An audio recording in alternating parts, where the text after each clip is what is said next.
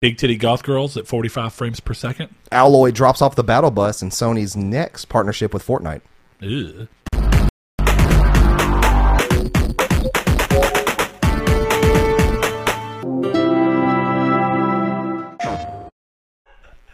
Oh boy, the in between shit that we say, I just curse too. But you know what? Life goes on. The the stuff that we say in the in between when the intro is rolling. Is it's gold, people. Honestly, we can create a fifty dollar a month Patreon tier, and you guys would get your content out of that. All you get is that you get Yeah. the little interstitial that you don't normally get to hear. But uh, welcome everybody. We're Triangle Square to PlayStation Podcast. This is Lucky Episode 208. This is led by good old Brett Beck, and alongside me is Saul Bridges. and uh, yeah, you can find out where to find us uh, and uh, other fun information towards the end of the episode. But uh, yeah, we have a lot of cool stuff to go through this week. Uh, stuff with Resident Evil, stuff with Fortnite, obviously, as you guys both heard of those in uh, the intro, but also, you know, stuff with Subnautica. So just stick around to the news seg- segment, and we're going to get it started off right. Brett, you've been on vacation all week. We I did have. record early last week for last week's episode, 207. I have What have you been playing this week? almost exclusively Killzone Mercenary, but But I also did finally nab that FIFA 15 Platinum while I was on vacation. Nothing like a good vacation Platinum. congratulations. Um, thank you. I also started at the behest of one Richard, um, who you may know in the Discord as Radio Race. Uh, he so kindly shot me the money in order to buy it because you know he's a big proponent of mobile gaming. And Saga Frontier, the Square Enix R- uh, PS1 era RPG, uh, is it recently came to not only consoles but phone as well. And he said, you know, uh, he said if I if I shot you the money to try this game out and and and play it and beat it or whatever, would you? I said, yeah, I'll give it a try. And partially because I've never played the game, but I remember hearing about it and I've seen stuff about it off and on. So I've been playing that on my phone. I'm decently far in. I don't necessarily know an hour count. I don't. It's hard. One thing I've never really thought about is since you use your phone throughout the whole day, Right. it's a lot harder to gauge how long you spent playing a game on a phone for me. Partially because I'm not used to doing it, so being on my phone feels different. Whereas I can pretty roughly guesstimate that I spent about two and a half hours playing Killzone Mercenary yesterday. Yeah, I can see that because it all blends together. But on phone, I I genuinely don't know how long I played the game yesterday. If I had to really wager a guess, maybe maybe three hours. And what is this game called? Saga Frontier, and it's Saga Frontier Remastered is the one I'm playing. What kind of game is this? It's a PS1 era turn based RPG. It's got some interesting mechanic switch ups though. So you know, in a lot of RPGs, you carry with you your damage from each battle into the next battle. And this one, there's a bunch of different systems that come together. First of all, your party can go front or back, and you can stack them in different ways, which changes who they can hit how they, how they can hit them with certain moves.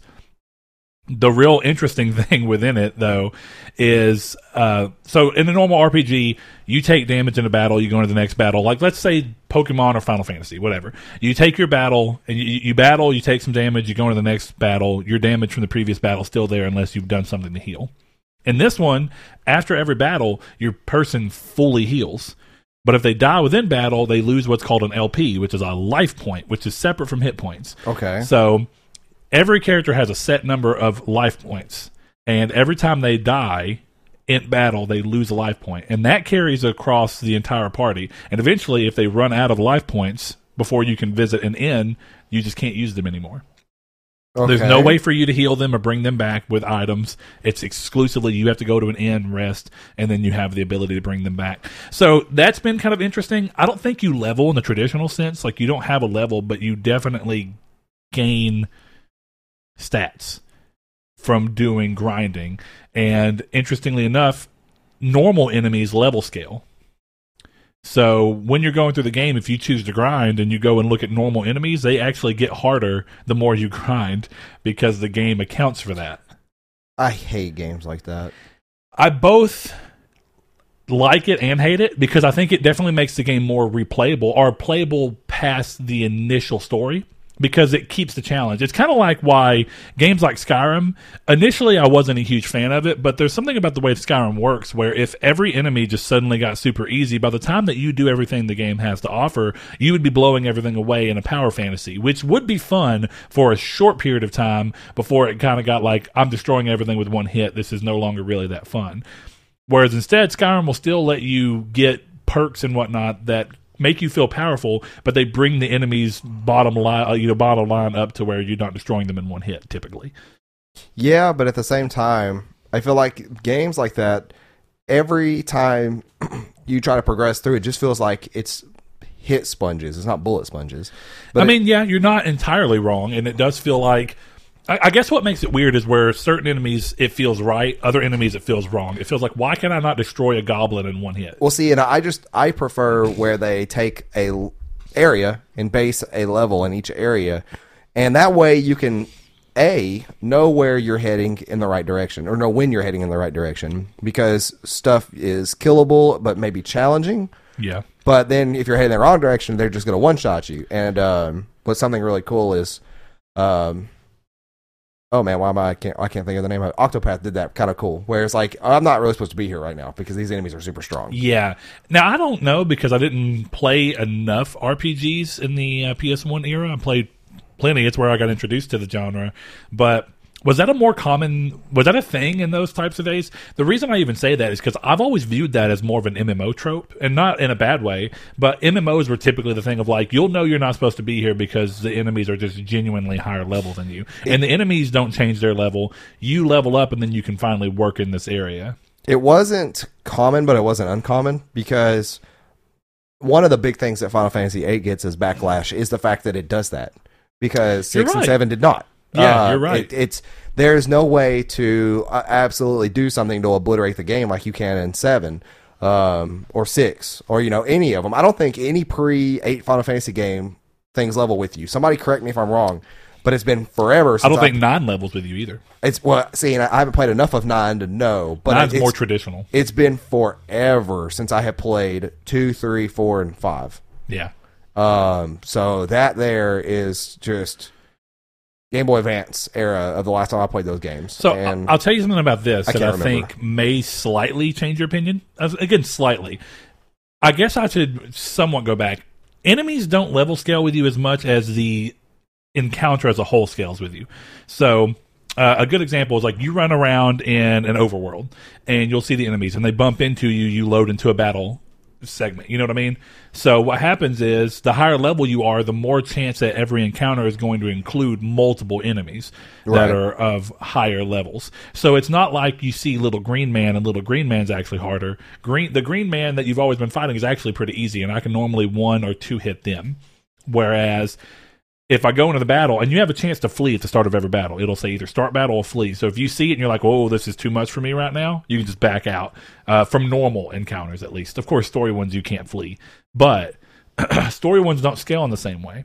okay, that's a little different than I think. Story to, to ones, a degree. story ones. Uh, I think they still do scale to some degree, but they don't scale to a point of like, oh, you're supposed to beat this. It's almost like you can grind in order to pass the story, but you're not going to grind in order to pass side quests. Side quests are going to get harder, are going to stay as equally challenging as they would have from moment one, maybe even potentially harder because now you're having to deal with enemies that have a much better move set. So, whereas at the very beginning of the game, you can go into this bio research lab, and I got a party member out of it, but I ended up grinding in there on accident. By the time I was leaving, these scientists I'd run into, normally it was just them turning into creatures, and you just fight the one creature, maybe two. By the time I was getting out of there, there was multiple creatures with huge ones that take, you know, eight turns to kill because I had been grinding. But there are new creatures in that encounter instead of it being that same little monsters. That same monster is easy to kill, but now there's three other ones that are much harder. Whereas before it might have been one or two monsters max. So it's kind of a weird hit on that, but I think it works. Um, I'm curious to see how the game goes off. It's got some kind of cool stuff though. It's like a you kind of morph into a hero suit, and uh, at least my character, I'm playing as a red, and he's got a transformation called the Alkaiser transformation that you can only hit when you're down to low HP or you're the only person in your party left. But it's kind of like a hail mary that lets you come back and completely restores all your health and you get new move sets uh, out of it. But it almost looks like a Kingdom Hearts armor moment, you know, where it's like you slap it on and you kind of got this armor with a little helmet with pointy things on it. Yeah, I think I saw that when I was looking at the game. Yeah. Because I was looking to see if this is another because it is Square Enix, and Square Enix has this really bad habit of this ugly remastering filter they put on games, and I mean filter in a very broad sense here because they they the, the remastered character models for any game they've ever done is just garbage compared to the originals. They don't spruce up the originals. It's like they almost like put a weird 3D animated object in it and it just doesn't fit. Um, Uh, if you look at the original for this and you look at what they did, I it's did. really close. it, it is closer than normal, It- but yes, it's still like Final Fantasy. the little button eyes and everything, like with a little shiny dot in them. yeah, what is it? Final Fantasy VI that uh, has an Android remaster that's just hideous. There's a lot of them with with um It might it might be three. uh there's a lot of them with uh, with mobile remasters, and yes, that is it, and yes, it is ugly. See, I don't know that Alkaiser transformation's cool though. It's a good, it's a cool setup, Yeah, and it's a very is- interesting. I mean, the game's got a lot of interesting tech in it, and it, it does a lot of things that were. I, I don't. When did it come out originally? I think it's almost twenty something years old, if not already. So when did it originally come out? Because I think it does a lot of stuff that it came out in ninety seven. Okay, and then came to North America in ninety eight. That's the perfect example of how the, these remasters work, and just make the pixel art more vivid. Don't just get rid of it or make it a blurry mess and kind of meld it all together to make what the character kind of looks like. To me, like I don't like this design. I I, I actually love pixel art. There's definitely worse examples than that, but that's still not great. Yeah, I mean that's that's not the same as this though. And when you remaster a game, not Yeah. a remake, but when you remaster a You're- game, you're right, yeah. and you change that much, to me it's just I would prefer it just to be cleaner pixels. Like I really hope Nintendo does this thing like where they do with like the the mini SNES and NES, where they do like a Game Boy Advance or something, and then they have like Emerald, and they keep that same art style, but it's just more vivid, clean pixels. You know what I really like is when games actually set up the idea of like we are going to remaster it, and the remaster is going to include a new take on what we can do with this to some degree, but we're also always, always going to have the ability to play it with the way it originally looked.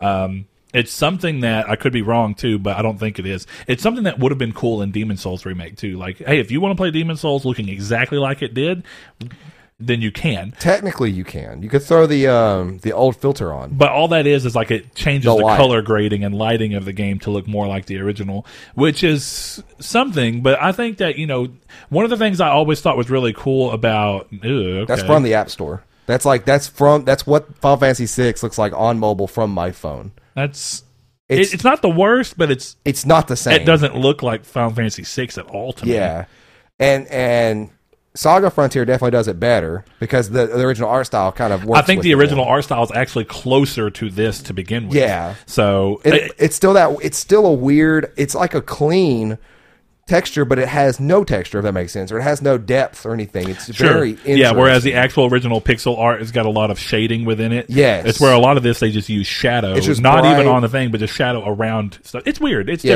different. Um, you know what? What's kind of cool about Saga Frontier though that I'll say is I think it was doing a lot of interesting stuff that we're seeing kind of come back around now. Um, it has like eight different protagonists or se- maybe seven that you can play as, and every protagonist has a completely different storyline uh, and how they intersect with each other to a degree. And I think that that's kind of cool because if you look, it's kind of like what you get out of like Octopath Traveler, and it's similar in the sense that most of the characters that you can play as, you meet in the game. So even though I'm playing as Red, I've got like I got almost all the party members you can get. I was going around traveling and seeing where I could find what.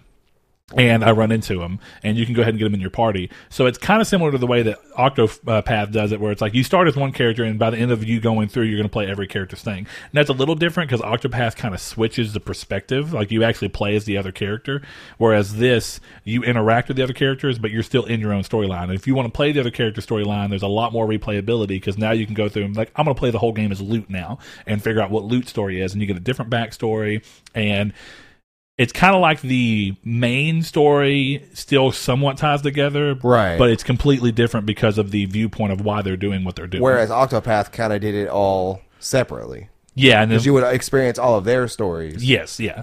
So I mean, it's similar but different. And I mean, that seems like a pretty ambitious game for 97. You know what I mean? Yeah, it, I mean, you- you're not wrong. That's that's what I love. I was actually looking at it on my phone to see if you could actually get, or actually what the remaster looked like. But that's like Chrono Trigger. Chrono Trigger for was it 94 or 95 that Chrono Trigger Yeah, came Chrono out. Trigger did a lot of that. Um, that game did it had an amount of story depth that was unheard of in a game at that time. 95, yeah. Um, so it's just absolutely crazy. Yeah, you know, it's it's interesting. Uh, The one complaint I think I will have, and of course it doesn't really matter to me because Richard was nice enough to literally just send me it. Um, money for these remakes is really interesting Yeah, like because this is twenty five dollars, and if I'm being honest, I think that's a bit much. So for me, it, it's all about the way that the game is preserved. See, it's it, it almost looks the character model looks like a Game Boy Advance character model, but smooth. Yeah, it, it- it does. It's weird. but um, but you know, it's I mean, it's interesting. It's like I said, it's uh, it's doing well, and the way that it, you go through all these different things, it's fun. But I am stuck at the part right now where I just can't beat this boss. Different Uh, area than I was stuck, Richard, because I know I was talking to Richard about having some issues in one part. But I mean, it's it's a challenge that I'm I'm okay with. Like I'm I'm having a good time. Yeah. Uh, for me though, this week I have not played a whole lot. Um, I Sunday night won't or uh, no, we recorded Saturday last We week. recorded Saturday, and I immediately left after we, Yeah. you left. I had to go drive for so. Saturday night, I started back on Monster Hunter Rise um, after a couple day break, and started the Gun Lance, which is one of my favorite weapons in the world, and have been playing through with that, and on and off all this week, and just c- climbing more and more in terms of like uh, getting into six star missions and stuff like that, and grinding monsters to get cool armor and armor sets for it. So that's what I've been mainly playing. The other game that I, I tried out because I I bought it because I've heard all this good stuff about it, and that was Disco Elysium, Oh yeah, and I just did not enjoy it at all. Um, it has this very classical but clunky control scheme where you control your character with the left stick, and there are items throughout every room you have to investigate with, but you have to use the right stick to highlight them, and you can stand in like the center of the room and highlight most of the objects around you if you're close enough, and then you have to press X, and your character will walk over there and investigate with them. But that doesn't work. Like you have to press X, and then a little yellow X pops up on the ground, which is like you. I, I, I can't tell if it's telling me to stand here to access it because my character will walk two or three feet and then stop. And I don't know if it's a glitch. I don't know if it's just clunky. I don't know. And I was so thrown off because people were saying that like I'll, I'll give it this. People were saying that the writing was really good. And the writing is phenomenal, but there's too much of it. like I've heard it's very dialogue heavy. it is it is like playing um oh what is that game called that has like 3000 lines of dialogue in it that that you're surprised that it has um it's a dungeon crawler um not torchlight not diablo not divinity um pillars of eternity Oh yes, it's it's like that where that game was super verbo- verbose. I, I constantly, I was like, dude, get to the point. i have i have a pet peeve of mine in a game when that made me quit playing that game. Well, th- this is this this right here was kind of taxing, and it might have been that I wasn't in the right mindset already because I was having a bad time with the controls. But one of my biggest pet peeves in a video game is when I resume control of a character, walk or do something for less than two minutes, and then it's back into a cutscene of something, and I'm like, why give me back control? That's kind of how this game does a couple of the dialogue scenes, like where it's you have like an inner monologue going on with your head and you have like d&d style skill checks that you could do to investigate you know more of your mental health and Oh, past cool. and stuff Yeah, but does like that game just takes forever to get me to that point because it's like i'm investigating this room and then i'll start inner, mo- inner, inner monologuing about something and then i'll stop inner, mono- inner monologuing about it and then i'll go try to investigate more and then i'll start inner monologuing again. I'm like why? Like it's just going and but don't get me wrong, the quality of the writing and the voice acting is, is amazing. Like that all that that in itself to me is like already a ten out of ten. It's just the the gameplay that carries you to those moments is something I'm not fond of. Well, and it's it's no combat, which is really interesting for anybody who who doesn't know this. And I'm not don't wrong, I don't know a ton about the game, uh, but th- what I hear from everybody constantly is that it's it's a very different type of game because it's not based around combat. It's almost like original point uh, point and click adventure games where the goal isn't to kill things. It's kind of like puzzle solving and figuring out things together. Now, question for you. Excuse me, because I know you played it. So Day of the Tentacle remastered. Right. Uh, Platinum. I guess I should say this. Let me go back on Disco Elysium. Am I, bu- am I understanding correctly? At least this is the way my brain's taking it. Whenever you walk into a room, you move the right analog stick, and at, almost like a radial, it'll just highlight something as you move it around. Yeah, Or is it more like Day of the Tentacle, where you have like a hand and you drag that hand around? And okay, it is. It is. It is more of a radial, and you have to move it into the direction of where the item is. Like you can't just circle. and you like- got to hold it too, probably right? Or can you just move it and then? I think you could just flick it over there and hit X to select it. that's good because if you had to hold it and then still try and hit another button to activate yeah, that I'm would pretty, be a pain. In the I'm pretty sure you could just highlight it and then hit X. Um, but you have to be precise with it. Like you can't just go in there and spam like spinning this, your analog stick around to select items. Yeah. you have to like go in there and look around and start hitting your analog stick in different directions to find these items first, or at least that's how that's how it is with me. Okay. But I put my complaint into uh, Discord, and our good buddy uh, Sean, uh, aka Rucold, he said it should automatically walk you to the correct position if you are out of place, but the method you are using is the way I'm doing it. Definitely clunky and often doesn't always work every time. So hopefully there's more patches with a smoother ride. And then another one of our Discord buddies, um, SZ982 says it helps if you hold down the X button instead of just pressing it. I typically just walk up to it myself, click the right stick to highlight, and then hold down X. 99% of the times I have no issues. But there's nothing in the game that tells me to hold. You- Yeah. you're finding this all out on your own. And not saying that's like a bad thing about it, but I would I have think I think that's arguable. I mean, I, I would have you need loved to at least for- tell me how to play the game. yeah, and for something this in depth, because this is a very, very in depth game in terms of your character and your character sheet. Um, but yeah, so that's that's pretty much all I've been playing this week. Nothing really new other than that. I did re-download Days Gone, and I did download Subnautica.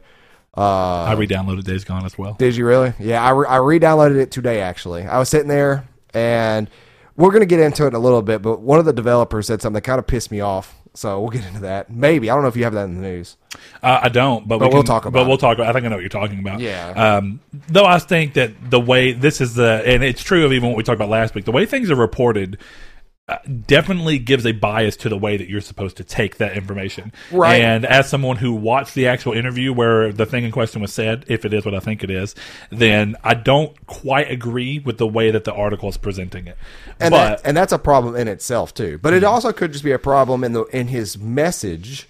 could be, His yeah. message could be fine, but the way he said it is what's off putting. Yeah. Now, um, it's interesting because you know you know about downloading Days Gone again, and of course I'm downloading Days Gone again, and this is I mean this in more of a joking way than it's, some people are probably going to try and take it, but I was already in this nostalgic PlayStation mood, right? Where I'm like, there's so many games that I love from old systems that I haven't played in a long time, and I get this way occasionally, and I'll just replay stuff. It's why I replayed Stick of Truth, Yeah. and more recently replayed uh, Fractured But Whole. There are games I really like that I'm like, you know, I just, I want to play it again, and that's why I got into the mood to play NieR Automata again. I'm like, screw it, we're just going to do it. Yeah. Um, I was, you know, I was playing Vita, and I'm like, man, the Vita is such a great handheld. I, I'm still so surprised by it today that it holds up as well as it does. And so I was like, well, let's play Killzone Mercenary. Of course, I started playing that, like I talked about, and I'm honestly on this kick where I think I'm going to keep playing my Vita a lot more. This sounds wild because I know that this is something I'm definitely afforded that others aren't. But I've had, you know, I've I've got a PS5 day one, and I've not turned my PS5 on for anything other than to watch HBO Max in at least three weeks. Well, it kind of goes back to that conversation I was having with Corey of like, are you a Souls fan? Then the PS5 is worth it. But other than that, like I've been playing PS4 games. Like I, I, I, I occasionally play Breakpoint for a couple hours every week. That's I just don't mention it because Now, of course, playing the PS4 games on PS5 is a benefit because like, Yeah. I'm going to replay Days Gone because it's been roughly two years. and I love that game. PS5 patch for it. But that game runs at 60 frames per second in 4K on um, on PS5. So it, it, yeah, that's actually awesome. That, yeah, that's a it's that's going a to be a benefit for me. reason for me to replay it. But a big thing for me right now is honestly the games I'm debating between what to start next is like, do I start Unit 13 and play that with Chris on Vita? That's a good game. because I never did actually buy that game. I played the demo, That's a- um, but I never bought it, and, and it looked good. I just never got around to it. Uh, I've been thinking about that. I've been thinking about going back and replaying the whole Resistance trilogy.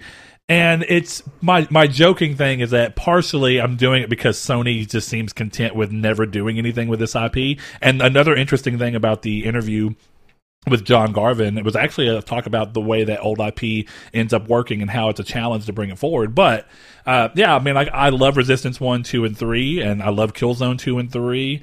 Uh, I've been playing Mercenary, and I was like, you know, there's so many games I could go back and just play again and just have fun with IP that, not even from a point of being upset about it, it's just IP that realistically is very unlikely to ever see the light of day again. And at least in a game standpoint, I think what Sony's doing right now is using IP to create non-gaming media, which may be smart because maybe you can't satisfy someone's twisted metal pangs in a new game, but maybe you can give them something Twisted Metal related and play with the lore of Twisted Metal by giving a, a TV show that just has fun and ends up being a fun, crazy cars blowing up each other. You know, basically a Kong versus Godzilla, but for cars. and of course, that's fun but yeah, just that's kind of where I was going. It's it, it's a little bit of a joke, but it's like fu so and able to play all the things that you don't really care about. And Days Gone, at least right now, seems to be in that case. But um, yeah, it's it's a weird thing to be able to say that I have a PS5 and I've used it for HBO Max for three weeks, but that's just where I'm at. And I. I don't know. This is a genuine question for you, Saul, because I don't really know how you stand on this you know when you're growing up and like your parents seem to only be which thankfully my my dad actually wasn't um, but you see older people and they kind of seem set in their ways like i'm only going to like the things i liked when i was 20 forever. Well, they don't change. yeah, and it's like i don't ever give anything new a try and like anything new for a long time, I've always liked staying uh, uh, on top of gaming because it's like I want to constantly play the new things and give myself that chance to like something new. And so far, that's genuine, generally worked out for me. Days Gone, fantastic. Horizon, fantastic. All this new IP, including things that are smaller like Plague Tale Innocence and stuff like that, and Greedfall. Um, but at the same time right now as much as i normally am like i'm going to always play newer things and try and keep up with it right now i seem pretty content to just literally kind of go back to the glory days Yeah. and the thing about the glory days is that they're never as actually great as you thought but nostalgia is uh as they say nostalgia is the good version of ptsd i saw that the other day i was like okay i guess so but yeah, I've been. I don't know. It's weird because like I want to play new stuff, so I, I know that I'm not just putting myself in a corner. I do it with music too. I want to listen to new music, so I'm not that guy who only listens to the stuff he listened to when he was 18 for the rest of my life. So for me, it's kind of like that in a way, but I think it's more so of I was grateful enough to have a very broad upbringing with video games, and I mean that by the first two games I ever played were Super Mario All Stars and A Link to the Past, so a platformer and a, an RPG. Yeah. And then quickly after that, it was like trying to comprehend Chrono Trigger at that age, and And failing and because I do it too. And stuff like Star Fox, and then eventually uh, Ocarina of Time, GoldenEye, uh, Banjo Kazooie. There's all these like there's all these like kind of genre changes that go from first person shooter to a puzzle game to an RPG. Um, to a platformer. So I and I've always kept with that throughout all of my gaming life. I've always appreciated each of the er, almost all the genres of games. And for me, what I end up doing almost subconsciously is taking breaks from those kind of games. So I haven't played a multiplayer gun-based shooter in like months. Yeah. And that that was one of my favorite genres. And I've been kind of thinking of like what kind of multiplayer based shooter like kind of do I want to play? Like do I want to re-download Modern Warfare? Um, you know, I want something with some depth, a good population to play on, where it doesn't take forever to find a server and and and just have fun with it. And I don't really count Breakpoint as that because I've never, I've yet to play with somebody, and I've yet to play online with people, or, Yeah. or the PvP portion of it. I've just played. The, I- Is there PvP in that game? yeah, there is. It's Oh. really weird to have. I didn't have know never that. played it, but I didn't know it if could be good. Wildlands had that. I really expected it to just be a uh, co-op more than anything. You know. I still think Division had the coolest version of PvP in a game like this, but the coolest in terms of like the story, the Dark Zone. Sure. But uh, But yeah, like I always end up going back, and and what's interesting is I go back to a genre, and I end up crashing myself out of that genre months later by playing it, th- only that. And I oh, and and I say that and I phrase it in, a, in almost a negative light, but in reality, I enjoy doing it that way because when I go back to it, I am inevitably more appreciative of these games because I haven't played them in so long. yeah, yeah, yeah. And that for me is right now, like I said, going to like first person shooters and stuff like that. And eventually I'll get tired of playing, you know, third person RPG games. So I'll stop, you know, playing Monster Hunter or the Soul series for now and I'll go mm-hmm. into something else. But it's, it's just, it's weird kind of flippy floppy design that has evolved with me. Well, I did that with puzzle games recently because you know when I was at the end of my platinuming run, I really just didn't know what I wanted to play, and it turns out that platinuming puzzle games is fun. Yeah. So I did that, and I was having a blast because I was like, man, it's been so long since I've really played puzzle games that are not games with little puzzle sections, but like all out. The whole point of the game is solving puzzles. And I had a blast of that, but I played so many in such a short period that I kind of don't want to play any puzzle games for a while. Yeah. Um, and I even kind of point and click adventures are just obtuse, not even in a bad way. Uh, very strange examples of puzzle games. Those They're- are hard for me to get out of. No, what do you mean? like those are hard for me to like once i start playing them it's hard for me to get out of that kind of genre Oh yeah, it's it's it like the witness kind of took me over for a while so Yeah. much that like i was playing it on my wife's ps4 with her and we were just sitting there playing it and there was a time in which three or four days a week it'd be like three or four hours of us just sitting there trying to figure it out and i didn't want to play anything else because that's how i get captured by puzzles They I grip you, gotta, yeah. i gotta finish this puzzle you never played it. I, I don't think, uh, but I know that you know about it. Uh, the Talos Principle. I actually played that on PS Now recently. Oh, Uh, dude. it's been a couple months back. That game is that game was entirely that. I could not stop playing that game, and every day while I was at work, I was like, "Can't wait to get back home and just play the Talos Principle." I don't know what it was about Talos Principle, but I actually experienced some pretty bad input lag on it, and screen and like screen refactoring, and I. Really? don't I don't know why. Like I, I, I literally booted that up.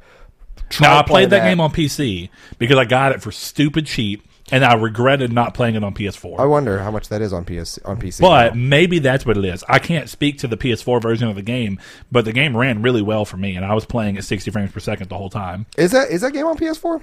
Yeah. Okay, I, I didn't know if that was on PS4 or PS3. Oh, did you stream it? Yeah, on PS. Oh, yeah, you can download it. Okay, if you're going to play it on. PS4, you should download it. I could see input lag being a problem because that game's got some pretty, uh, pretty. Um, game's still forty bucks. ooh, see, I got it for like seven ninety nine years ago. Great game though. I think it was free on PS Plus at one point, but if it's on PS Now, just download it and see what it does. I wouldn't stream it. Uh, that game actually has some pretty quick fire moments where you really need to be on top of it. It- Yeah, I don't think it's like would- Portal 2. You know, Portal 2's got some pretty like, oh yeah, you really need to be on top of this. There's Speaking some- of which, did Portal 2 run at 60 frames per second on console? It seems very unlikely, but I don't remember where I played Portal Two at. I think I played it on PC. I played it on PS3. I know that, uh, but I'm a little curious because I could. That game felt really good to me, but I don't know if it ran at 60 frames per second or just a really solid 30. The Talos Principle's on on Switch. What? Yeah, I did not know that. What does that look like? It's actually twelve dollars on PS4 right now. I canceled my PS Now membership. Well, there you go, dude. 'Cause I The didn't- game is so good, and I it's got a really cool story. Surprisingly, Yeah. you wouldn't think so, but it, it, it really it's one of those. Um, it's not super on the nose, but you can figure a lot of it out by just paying attention to the game. It's also seven forty nine on sale on the Switch. What? I have to imagine. What does that game run like on Switch, though? I have no clue. I wonder what it runs like on PlayStation. it looks even. really good. Yeah, actually, that looks better than I would have imagined. That game is really cool. I kind of want to replay it. what is Wheatley doing here? Right? Yeah. Like I said, it gets you a lot of Portal 2 vibes. And the puzzles are really good and they make you think very oddly.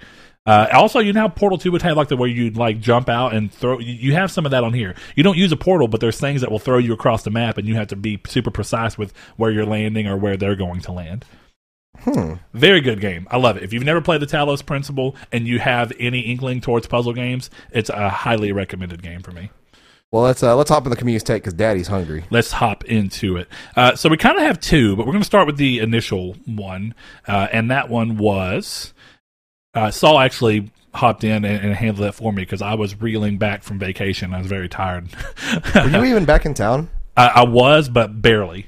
And that's why I was like, I'm just gonna call. I'm gonna see if Saul doesn't mind doing it. Yeah, like I didn't have a problem doing it. I'm like, I was like, I'm glad we figured out when we were going to record last night because I was like, we might not be back till like 9 p.m. on Sunday. That's gonna be a problem. No, I'm, I was good, but I vacation traveling does weigh on you.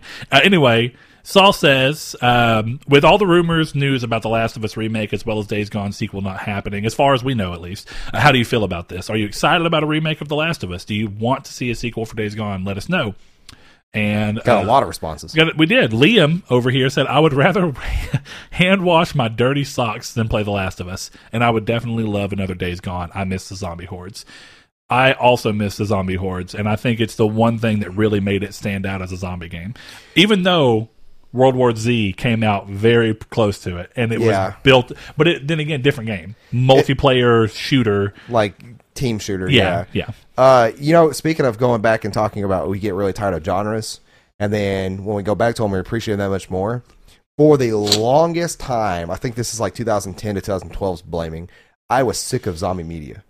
I was Me sick too, of dude. like all this stuff. But now I'm ready. There's a new movie coming out with um, Dave Batista in it, and it's the day. Oh, yeah. The, uh, the one that uh, Zack Snyder's doing. yeah, and dude, it looks phenomenal. And I, I, I watched Yeah. that trailer. I'm like, you know what? It's been a while since we had a good zombie movie like this. It's honestly been a while since we've had like a realistic zombie movie. We got in that weird period where Well- they were making zombie movies but doing them differently, like that World Love- War Z? Well, World War Z was there, but even that's been a little while. There was that Warm Bodies movie or whatever. It was like a That zombie. was before World War Z, Was wasn't it? it?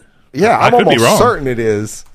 That's a good movie. Uh, I, I've heard, uh, but that was that weird. That was 2013, and then World War World War Z. Z was like 2016, I think. I thought it was like 2014, but uh, 2013, same year. Oh, okay. Two two zombie movies coming out. But yeah, year. even then, for a while, right, you have that thing where it's like people are getting tired of zombies. How do you make it different? Well, you make a love story about a zombie where he has to turn into a human because of love. yeah, which is It's- cool. It was a charming movie. It was, It wasn't like an Oscar award winning movie, but you know, or it, it- from what I've heard, I haven't seen it, but I actually have a little bit of interest in, in watching it. But yeah, um, it had been a while since we've really had a lot. I mean, like, what's the most recent zombie movie I can think of? Zombieland Two. ugh. I didn't watch it, so I Uh, really don't know. I do. I can't even think of one. Yeah. So Nope. zo- zombie media needed a break, but it's coming back around. I'll tell you, I was sick of it because the 360 generation was so heavy with zombies. Uh, and Was it? it? Definitely towards the latter half. But you had Left 4 Dead, Left 4 Dead 2. Those were massive games, and I should say zombie games that hit the mainstream spotlight. Yeah. Uh, but then you had PS3 games like the little uh, uh, Zombies Must Die and stuff. You had like a lot Oh, of yeah. arcade style games that were zombie that. driven. That was where. Plants Zombies. vs Zombies started. You had uh, um, Dead by Daylight. no, that didn't start in PS3. I don't think it No, might have, no, but I think it was early. It but didn't. it was That's not zombies either, really. Dead Island. Dead Island. Dead Island started, and then Dead, Dead Island Riptide came out. Uh, of you had other stuff. I mean, There was a. zo- it was really heavy, But- but and then be it kind of backed off. But to be fair, I think that the fatigue for me did not come from just games. It came from zombie Movies, games, media. yeah, It was like comics even. it was yeah, it was like Walking Dead was getting big. Um, zombie movies were coming out left and right. Zombie books were coming out. Zombie games, like it all just meshed together, and it just was like ah, I'm so sick of this. Um, Blake, on- Kiki, real quick, Kiki, Oh, if you're listening, I picked up that rainbow rainbow sherbet like uh, we talked about. Dude, it's delicious. I'm Let- finally drinking it. Let me see that can real quick. I want to see if it's the same nutritional facts as the bat powder is. But uh, Blake, one of our patrons on uh, Discord, he says he 100% agrees with Liam, and he goes on to say that he thinks it's stupid of remaking such a recent game, and it makes absolutely no sense. There are many old PlayStation games that deserve a remake. That's my biggest point of all of this is that why I'm not a fan is that they're in order to remake a game, it has to either be a very long time and that game's not accessible on many platforms, or there's a core problem wrong that they're going to fix, or or core problems. So let me find where it's at. But we do have one specifically aimed at that view of it. Can I have the rest of this? Yeah, go ahead. I'm thirsty. um, I'm gonna go run and find it real quick because just while we're on the topic of it, I want to bring this up, uh, and it's in relation to, and we brought it up last week, so it's not like it's we, we're not aware of the fact that this does go on, um, but it was in regards to the remake for Demon Souls and the argument behind Demon Souls being another PS3 era game, whereas uh, The Last of Us was also a PS3 era game. No, but I think we- there's two very different things here. We talked about that. We I, I, I, We did. I think I did at least. I specifically said that The Last of Us has already been remastered. Yeah. Well, here goes. It. So it's it's Josh Farmier. He says, "I'm going to be the odd one out. I assume. I don't care about either game, so it doesn't matter to me. No one had outrage over the Demon Souls remake, and yeah, that's 13 years old, but still not that old. And on paper, I agree that it doesn't sound that old, but 2009 and what that was for that generation, and also how low budget." Demon Souls was. Demon Souls was a game that wasn't really supposed to come out. Sony kind of last minute came in and saved it. Um, had a lot of issues. They didn't even get to finish the game. That's actually why there's that broken lodestone or whatever it's called. Um, so when you look at it from that standpoint, Demon Souls had a lot of issues. It was never that big of a game when it first came out, and so it had a very limited audience by uh, by nature of that. And I think that it came out at a point in time where, yeah, you could look at it and say that was the same year that uh, Uncharted 2 came out. And Uncharted 2 was a really big push for PS3 games and what that generation had graphically and mechanically speaking. But a lot of Demon Souls was dated and low budget. And I think that there was a lot more of a reason to go and look at that game, which was bland as all get out visually. I love that game but super bland, ran very poorly uh, on PS3. Had frame drops like crazy. Yeah. Um, and it had very little textures. It was again, it, it was a game that had to be saved versus a game that was hyper polished, a AAA game through and through, huge budget, sold crazy well, had a huge audience, and then saw a remaster on PS4, and then not only a remaster on PS4, A but a PS5 PS4 Pro Or a PS4 uh, Pro patch. And then an update on PS4 again to give it better load times. Um, for the PS5. for well, even the PS4. If you play the game on base PS4, the load times dropped dramatically, which we assumed was uh, they changed the way they handle well, I thought Naughty Dog said that was that was all mainly for the PS5's load Oh, times. the PS5 is just going to benefit even better. But even a base model PS4 with an HDD, the load times dropped by like 30 seconds. so So, point this being, is this is a big point here I like to make with this. The the The Last of Us could have launched on PS4 and been fine with how the with how high quality of a game that was. yeah, I agree. Um, and it's the state it launched on a PS3. That game was, like I said last episode, pushed the hardware to the PS3 to the limit. And Demon Souls did nothing of that. On top of having a slew of glitches and and performance issues, and this, I, I feel like I need I need to remind people of this. This is coming from someone who will still say that The Last of Us is in my top ten PlayStation games of all time. And I'm just like I said at last episode, I'm not saying I'm not going to play this remake if this is all true. I'm just saying like I'm just more frustrated at why instead of something else like something you know we haven't seen in forever, Siphon Filter, you know, we a new Killzone, a new resistance, stuff like this. Like this, th- I, I feel like that this is just a waste because of how good the original Last of Us was already. I don't feel like, you know, I don't feel like there's a need for this at all. But Well, and you get into this weird thing, right? Where I think sometimes games are.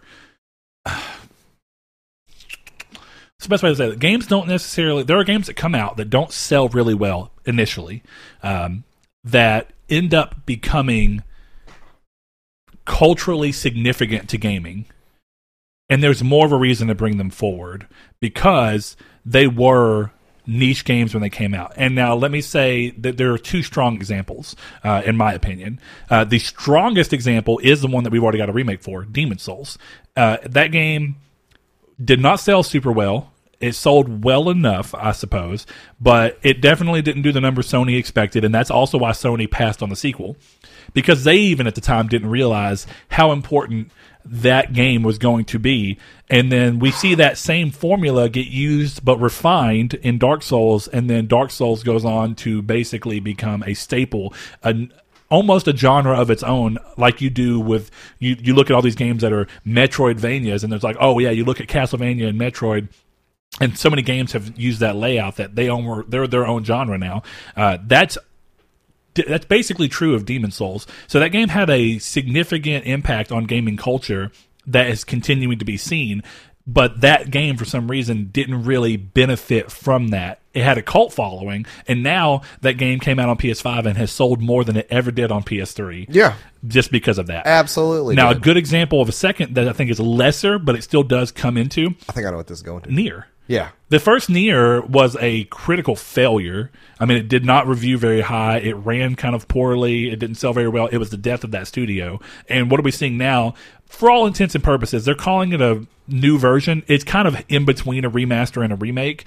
Um, but we're bringing that to a new audience because that game didn't sell well, but it was culturally significant in a way that led to the ability for NieR Automata to exist. And NieR Automata blew up. and that game comes out this week, and I'm so excited. I'm so excited too, so man. excited. So, but that those are why I think that there's a difference between it. The Last of Us has sold multiple millions of copies across multiple platforms, uh, and there's a really interesting answer to this that someone put on there. Um, I guess while we're talking about, it, I'm going to go over to it real quick. Uh, it's Shafe Dog. Uh, one of our patrons over on the Discord, he says, "Does Sony think The Last of Us has the appeal and longevity of Grand Theft Auto 5? It's a great game, don't get me wrong, but I don't need to see it on its third generation of consoles. I'd play Days Gone 2, especially after they worked so hard to fix so many launch issues, and maybe." They have a better grasp on what they want to accomplish now. That's now, the first part of that is kind of what we we're talking about ultimately, and this goes into one that I want to do from Chris.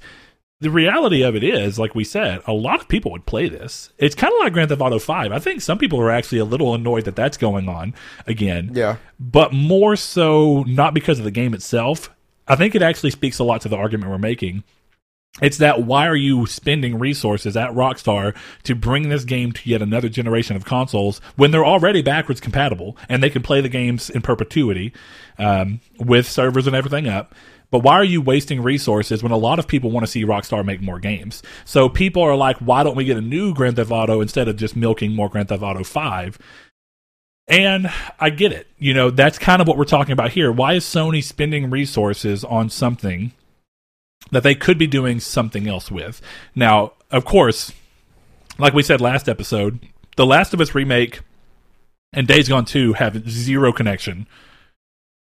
They don't matter with each other. The Last of Us remake can happen, and Days Gone 2 can re- can happen. They're not either or. It's not one studio who's doing that, but it's still a show of if Naughty Dog has a second team working on something, why waste that on a remake of a game that's already sold really well and is continues to be playable on PS4? That's my argument.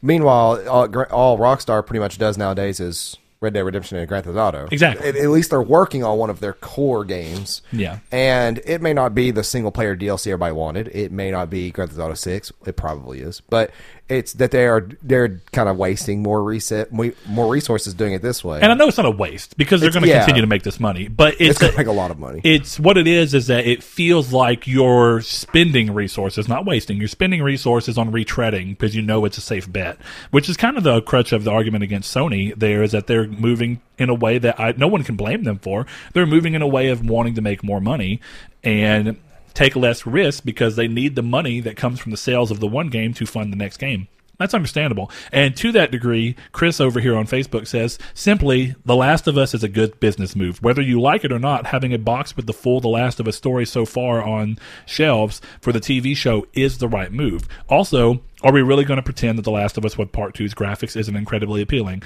Stop right there. He has more. Of course. And that's why we said last Yes. week we would absolutely play it. I, yeah, I'm not saying I'm not pl- going to play this game, but it's just a very weird and hard to agree with decision to make that Yeah. this is a thing. And he says Days Gone 2 would be wonderful. Chris is a huge fan of Days Gone, so just throwing that out there. Yeah. As someone who says Days Gone is far and away the best PS4 game with mass appeal, otherwise it's Persona, then Days Gone, I'm not surprised it's not getting a sequel. Um, and I'm, I'm going to say, too, it, I guess I was surprised that it's not getting a sequel because it was a game that sold better and continued to do better the longer it was out. Um, to me, it kind of reminds me of what is that game?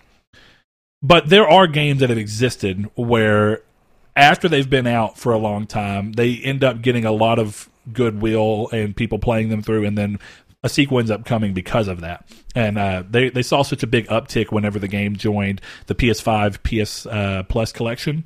The uh, uh, and then they've also likely this one's not proven yet, but they've likely seen a large uptick in players as Days Gone became a PS4 PS Plus game this last month. Yeah. or this month actually. It's it's ongoing right now.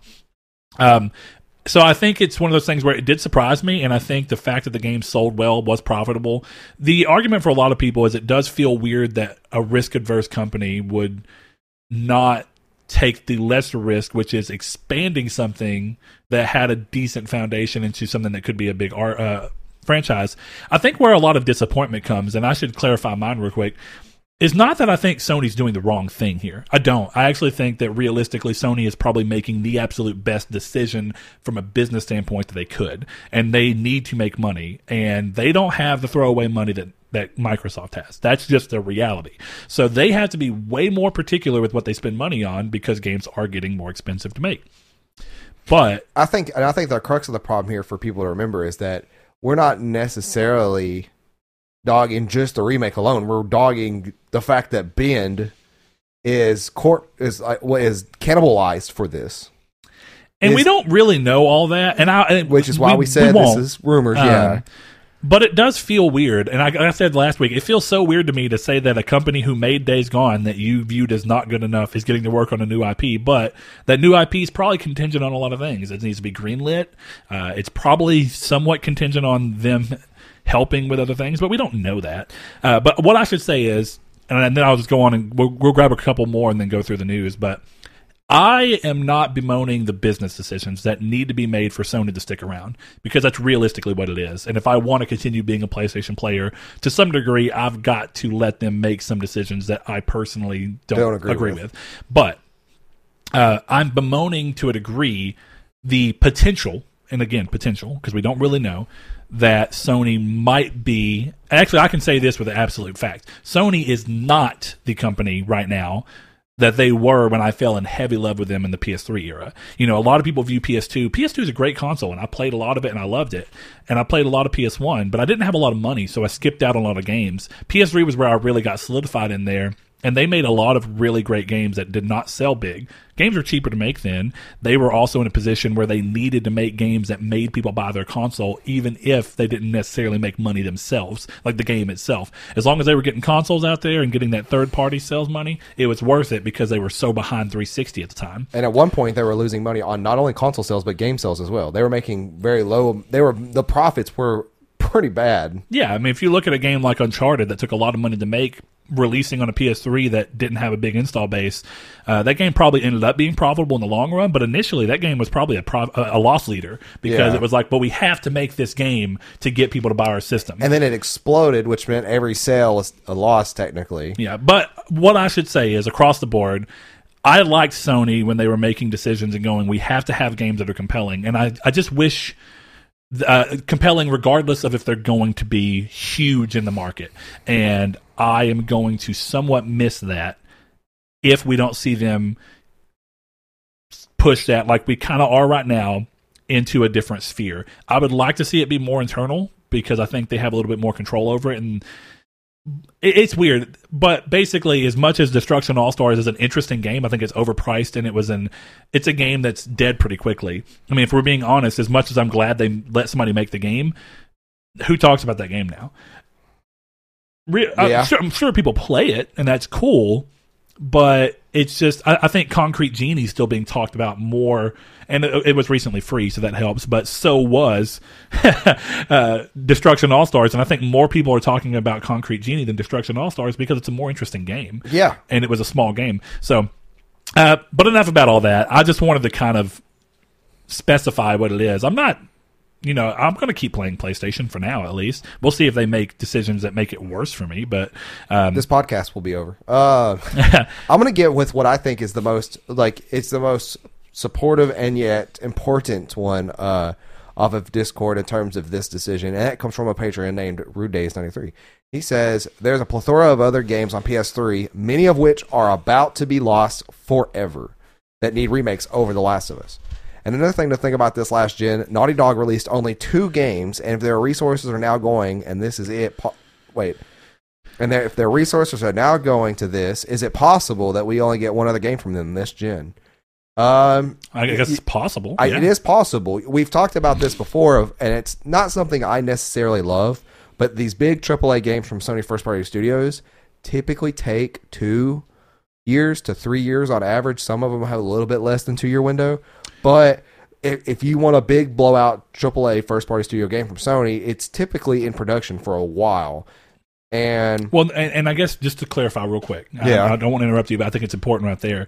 Is the big sequels to Sony games typically take a roughly three year window right about now, and Yeah. that looks like it might be getting longer. Uh, but if you look at a game like Horizon Zero Dawn, came out in 2017, and we're still not in the sequel. Now, the sequel is a PS5 game, which means it needs more development time, and it's also a PS4 game. So now we're kind of seeing what if if Horizon doesn't actually release this year, which even if it does, we're looking at a four year window between releases. yeah, and and Which you- is long. That's that's longer than it used to be. Uncharted one, two, and three, much smaller scale games. In all fairness, each released One- two years apart from each other. I was gonna say, other. wasn't it like one year and like eleven months? I mean, yeah, It was something like that. Dang near two years. Yeah, and, and then a bigger game, scale wise at least, um, like Infamous One to Infamous Two, That was- also a two year window Yeah, was with a was huge jump up.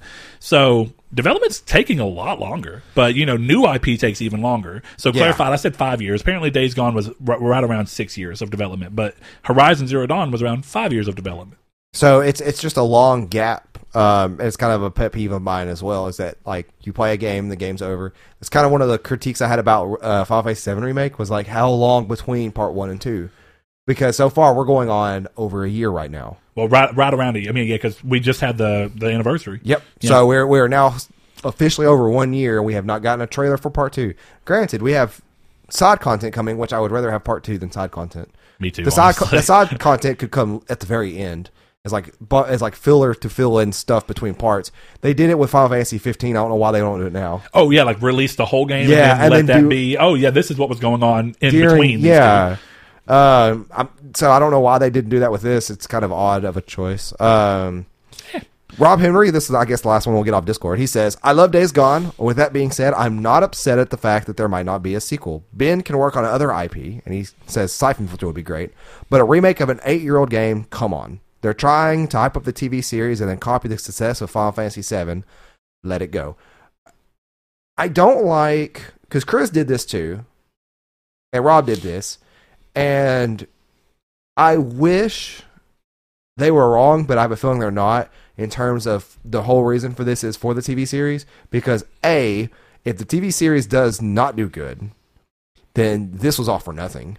And B, why are we getting to a day and an age in which we're remaking media to hype up a sub like a um a subsection of the other media? Back when like Jurassic Park 2 came out, they weren't remaking Jurassic Park 1 or they they would just simply, hey, Jurassic Park One, you know, get this cool uh, popcorn cup at Blockbuster now. Yeah, they would normally do that. Like They they, would would, they would re-release marketing it. You know, like if it's been long enough, they'll be like, "Oh, here's Jurassic Park two, and Jurassic Park And one gets t- a director's cut." They could totally do that. They could do a cool collector's edition bundle of, of Last of Us One and Two, eighty dollars. So some kind of cool price, steelbook, um, and then some other cool things, and then like a deluxe version of this bundle, and then they can market it directly next to the show. without having to That's- actually spend resources. That's why I'm kind of hoping that this is kind of a wrong assessment, even though I have a feeling in the back of my head it's not because Well- it's make it makes sense. It just interesting in, interesting thing that could somewhat look at this right and it does depend on the quality of the final thing but if y'all remember they actually held back the release of ratchet and clank on ps4 in order to coincide with the movie Yeah. and the movie was a little pushed. So they held the game because they wanted the game and the movie to be uh, synergistic. And if y'all remember the game did really well. The movie did not. did really bad. And that's that's and so it goes to show that I don't know. I think it's probably the right idea to try and approach these things from a synergistic standpoint and get carryover from people who love the movie but maybe never played the game, so they decide to buy a PS4 and then play the game, or they decide in this case with The Last of Us to buy a PS5 and then the game, or even a PS4, I guess. can't buy a PS5 right now. Yeah, right. well, then again, we don't know how far out the show is. Maybe by then it will be. The, the, I Um, would guess. I, I, I, oh, I'm gonna guess something. I keep saying guessed. I, I would guess something real quick. It is Sunday, April March 18th. um, 2021. We are just now getting casting choices. We got Tommy over the weekend. Um, I would guess that this show is out come next summer. Because if they're just now releasing casting choices, they have not started uh, principal photography or production. Yeah, uh, its starting filming date was uh, was released though. It's going to let's see. I didn't know this. Cameras are set to start rolling on July 5th of this year and are scheduled to wrap almost a year later on June 8th, Okay. 2022. Okay. So I lied. Let me. I'm not going to predict summer of 2022. I'm going to predict winter or spring of 2023. Winter would be great. winter of gonna try and 2022 or spring of 2023. Pull into probably the best part of that whole game, which is the winter segment. They're going to film in a big studio. They're just going to make fake snow. Oh no, I'm saying that uh, releasing in winter would be cool because it's it's kind of like how you say when you want to play The Last of Us in the It's in winter. the, it's well, no, it's in the fall.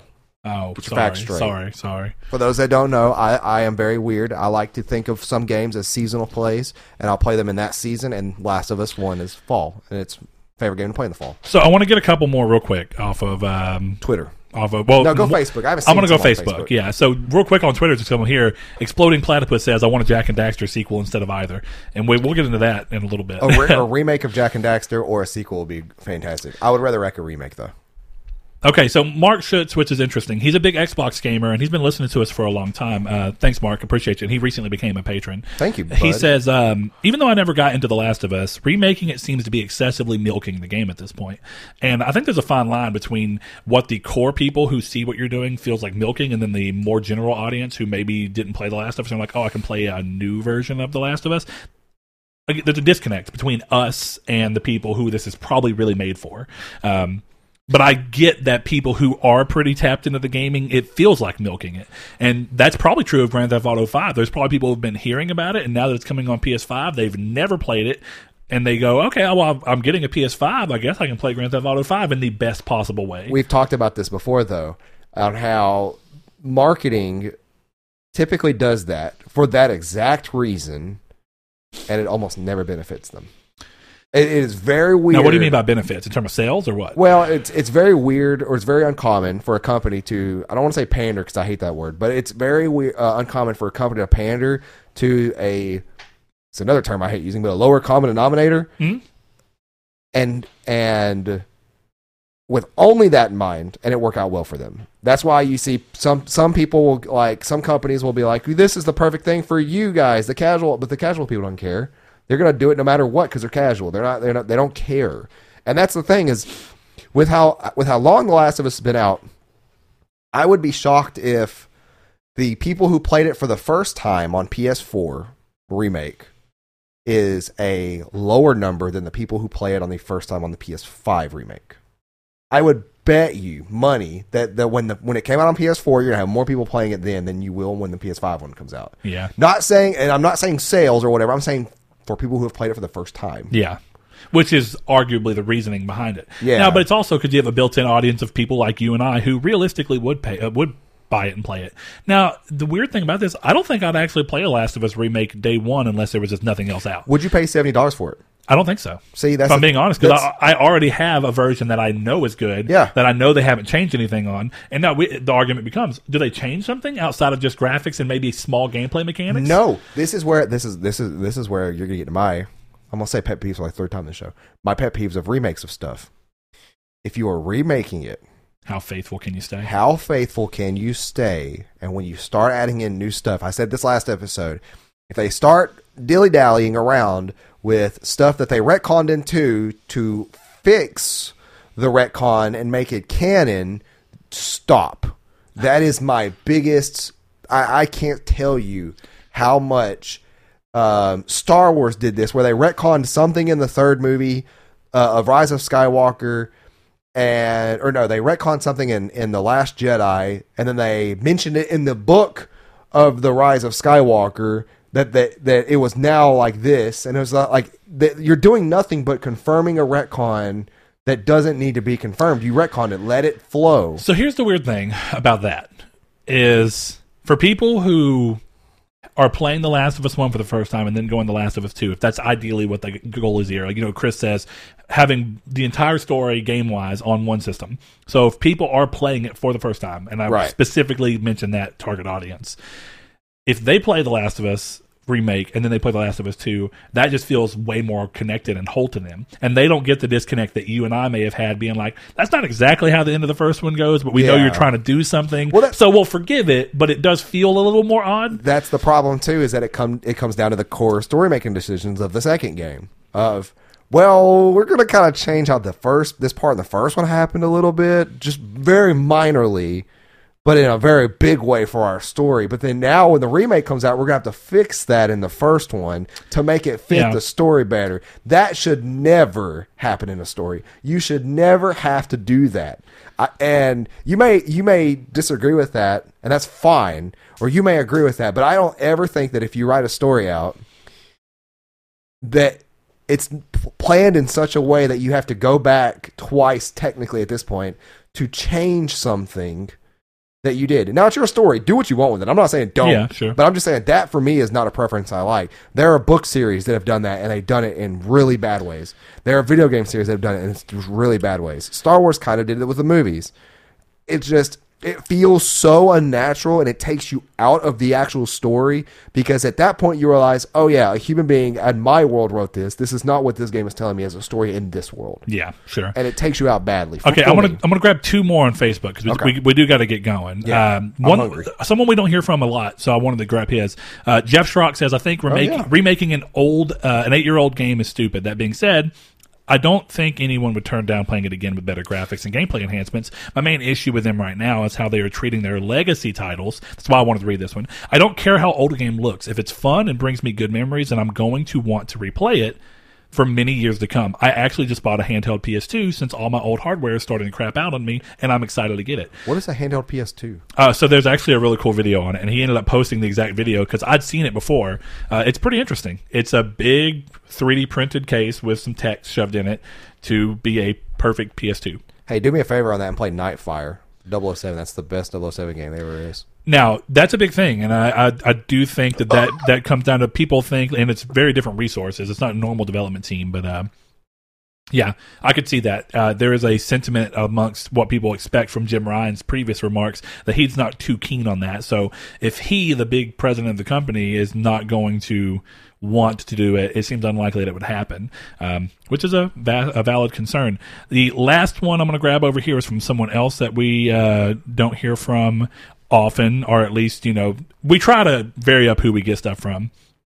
Um, Derek Porter says a Oh, remake yeah. of The Last of Us is completely unnecessary. It came out on PS3, got an upgrade to PS4. It's an amazing game, but they need to move on. As far as no sequel to Days Gone, it's a shame. The game felt unfinished. So many different ways they could take it. A new protagonist, location, or place and time could work for a sequel, and uh, I think that's true. Even though uh, the sequel, I want to say, was really setting up for Deacon. I would be curious to see because that's that's always what I thought The Last of Us sequel was going to be. Different people in that same world. That's that's always what I thought it would be, and I would prefer myself. It would have been. It would have been so cool because this is a somewhat um, unused trope that they have for zombies, where they're techn technically not zombies; they're technically fungus or fungi.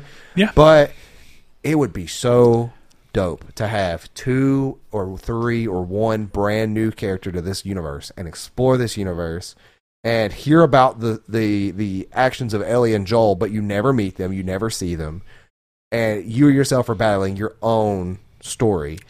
That'd have been so cool. I I, I prefer greatly if they would have done that instead of what they did with two, but we didn't get that. So Yeah, well, and, and people like this interconnected thing, and uh, so I feel like even if they did a second with how with how much Marvel's shown that people like interconnected media, I think that even if they did a game with separate characters, they would try and have our characters brush up against people from the first Last of Us, whether it be it took place before and we get to see Marlene and more of what she had going on. Um, take place in twenty year gap. yeah, if it takes place in the 20 year gap, but with new people, and somehow they they brush up against Joel, or at the very least, I feel like they would try and be like, you hear people talking about someone, and it's very strongly alluded to the fact that it's Joel in that 20 year gap, and that stuff's fine. I don't really mind that, but I'm, I'm going to stay very far away from spoilers in regards of two for this, but I'm going to just describe something that would have been so cool. What if two was done with the protagonist? I'm going to be very loosely here but you did not realize what it was doing until the very end. Oh yeah, yeah, That would have been done so much better than what they did, and you still got the payoff. yeah. You still got the emotional, the raw emotions from it, but it happened at the end of the game. They they halfway do that, but that's actually what it No, is because it's the halfway point. I'm really interested for you to play the game just so we can have a real long talk about No, it. no, no, I'm ta- I'm not talking about the halfway point in terms of that. I'm I know, talking know. about what happens in the game. Yeah, I know. I at know. an early versus like you have no clue. This is who you are. Yes, this I know. is why. I know. I know. But that's one thing. I'm, I'm curious to just hear you play about it. So not even necessarily on the show. I just want to talk to you about it because we've had so many talks about Maybe the Dave's- ideals behind it because you know a lot of what happens, but you don't necessarily know the pacing of it, the gameplay pacing of it, and all those things. I'm curious to hear you talk. I have a hot take for that, real quick. If it's a first party Sony AAA game, pacing it's probably not great. Well, actually, that's one of the big things I'll say about Days Gone. As much as I loved it, slow, slow start, slow start. Real. I think it earns that by the end, but if you can't get through that, then you just feel like this game is paced terribly, which arguably at the beginning it is. and be vague. But when when did you say that that game starts to really ramp up? Depending on the player, because it's an open world game. Yeah. I would argue for In most story. for most people within seven to ten hours, Okay, so which is a long way into a game. so is that fair. Yeah, that is uh, either at or after the clinic, Uh, or I say clinic, but the the the new settlement. oh, uh, yeah, yeah, yeah. Okay. yeah. Either way, That's why I um, stopped playing. I'm gonna have to restart it because I didn't transfer all my saves over. So I'm gonna have to restart and get to that, which is a speed run. I'm gonna do. Yeah, there you go. Uh, real quick, our second one, and we're going to be a lot quicker on this one because we still want to hit news. Uh, but this is just something that was interesting. Uh, Rude Days ninety three, one of our listeners and patrons, he pointed out that uh, at the time, which was yesterday, today marks the tenth anniversary of PSN hack of 2011 that left us without PSN connectivity for just short of a month. It was two days short of a month. Yep. Uh, were you? This is the question we put out there. Were you a PlayStation gamer at the time? Uh, if so, how did it affect your day to day habits? Did it affect your confidence in the brand at all? Do you feel Sony did a good job, a good enough job responding to the situation and making it up to its users? If you weren't a PlayStation gamer at the time, did you know about it happening and did you think about it as you decided to dive into the PS family in the PS4 gen? Do you do you want that to be our community take? We can, I mean, we, we already got some answers, but we didn't get a lot because it was shorter. I posted it shorter. We can do that as a community take. I kind of want to do that for next week's community take because that's actually a pretty cool question. Like I, I, I would like to get more answers than we currently have. So yeah, yeah, I'm we okay only with have that. what is that four? Uh, four. yeah, and we got and I posted on Facebook. We got a couple on Facebook. We'll make that our community's take, and we'll just because that's in our discussion for community's take, right? Yes, well, it's in yeah, communities take discussion. So we'll just keep that in there, and then we'll go off that the normal community's take area, then Twitter and Facebook. yeah, we'll do that. So- okay, cool. That's a good way because we also we really do need to cut time. Well, no, it's Uh, not just about that, but I'm just saying that's a good. I, I want to hear. hidden benefit is all I was getting at. Oh, Uh, okay. uh, it does help us cut time, but I do want more answers because I'm really curious to see people who jumped on in PS4 brand or PS4 era if they made a conscious decision to be like. I'm buying a PS4 and I'm getting in, involved in the PS ecosystem, even though I'm aware of the fact that anywhere from two years ago to Right. And I have- six years ago that they got completely, uh, or hell, I mean, ten years ago, I guess, whatever, they got hacked. I have my thoughts about it too because I that was something I actually considered. When you Uh, when you bought a PS3, Yeah, you bought a PS3 only- afterwards. Yeah, two years afterwards. Not only did I buy a PS3 afterwards, but it was still thought considerations that I used to this day going into PS5. Yeah, it's something to think about. Yeah, it has a big impact on people, I think. But we'll be curious to hear you guys' thoughts about that. So we're gonna go ahead and head into the Hold news. what was the what, what did they give you for free after? Was it which Uncharted? Oh, a bunch of games. Yeah, and it- it's actually you had you got to get two games and you had to choose. There was a list of games. Yeah, and I think Uncharted Two was the best one among all those. I don't think Uncharted was in there. I think Infamous was. Was it Infamous? Is okay. That's what it was. It was Infamous, Infamous One was in there. It might have been Infamous Two, but one of they had a, a selection of games. Yeah. and then some other What ga- stuff. well, that's Keys take, community's take. If you selected a game, what game did you select? and I'm pretty sure you got two. You got to select two from a list of how, however many. And it was like, hey, you know, you what a get wow! Well, thank you, Sony. What a 120 dollar value for a month of no service. Well, there was that, but there was a lot more to it than that. They gave everybody free PS Plus to make up for the time they didn't have if they, if they had PS Plus, which wasn't a requirement. at the One time. hundred thirty dollar value. Let's get this value Hold pumped on. up a little bit Let's for my it- credit card that got stolen. Uh, This was the craziest expense on there, just so everyone's aware. I can't remember the exact longevity of it, but they actually had where if you reached out with them and gave them your credit card information and all that. Or, hold yeah, on, hold on, hold on. Not that, not that. so well. Not that. If you, re- it wasn't even them. It wasn't Sony. Okay. They reached out to a third party lawyer and all sorts of things to where uh, it was basically like credit watching to where it's like if for any reason you had any issues or if you're worried about it for years to come, you get this many years of absolutely free credit monitoring. What did that just happen with? uh, was it Equifax? Yeah, what's the Equifax hack? Did they like that they they give you like a free service, which is a service you should not pay for, by the way. Yeah. Like most good credit card companies do that for you. yeah. Um, Yeah. And and but yeah, like But yeah, Sony did it for that way. Even people with credit cards and debit cards and all that, you could go into it and it would monitor those things and see. It was cool. I, Un- I mean, un- unusual cool in cool in the sense of it's what you have to do in this situation. Yeah. you know. And if they didn't, I think there's a strong argument that they did not do the right thing. But we'll we'll see what everyone else's opinions on are on that. But before we get in the news, remember that this show is brought to you by Us. and you. That's always important. So we got a lot of new. We got a couple of new patrons this week. Actually, while I was on vacation, I got to see my phone got buzz up. We got a clever one. That, they think they're clever. Yeah, I'm curious. What if it's completely they, they didn't think about that at all? That would be so funny.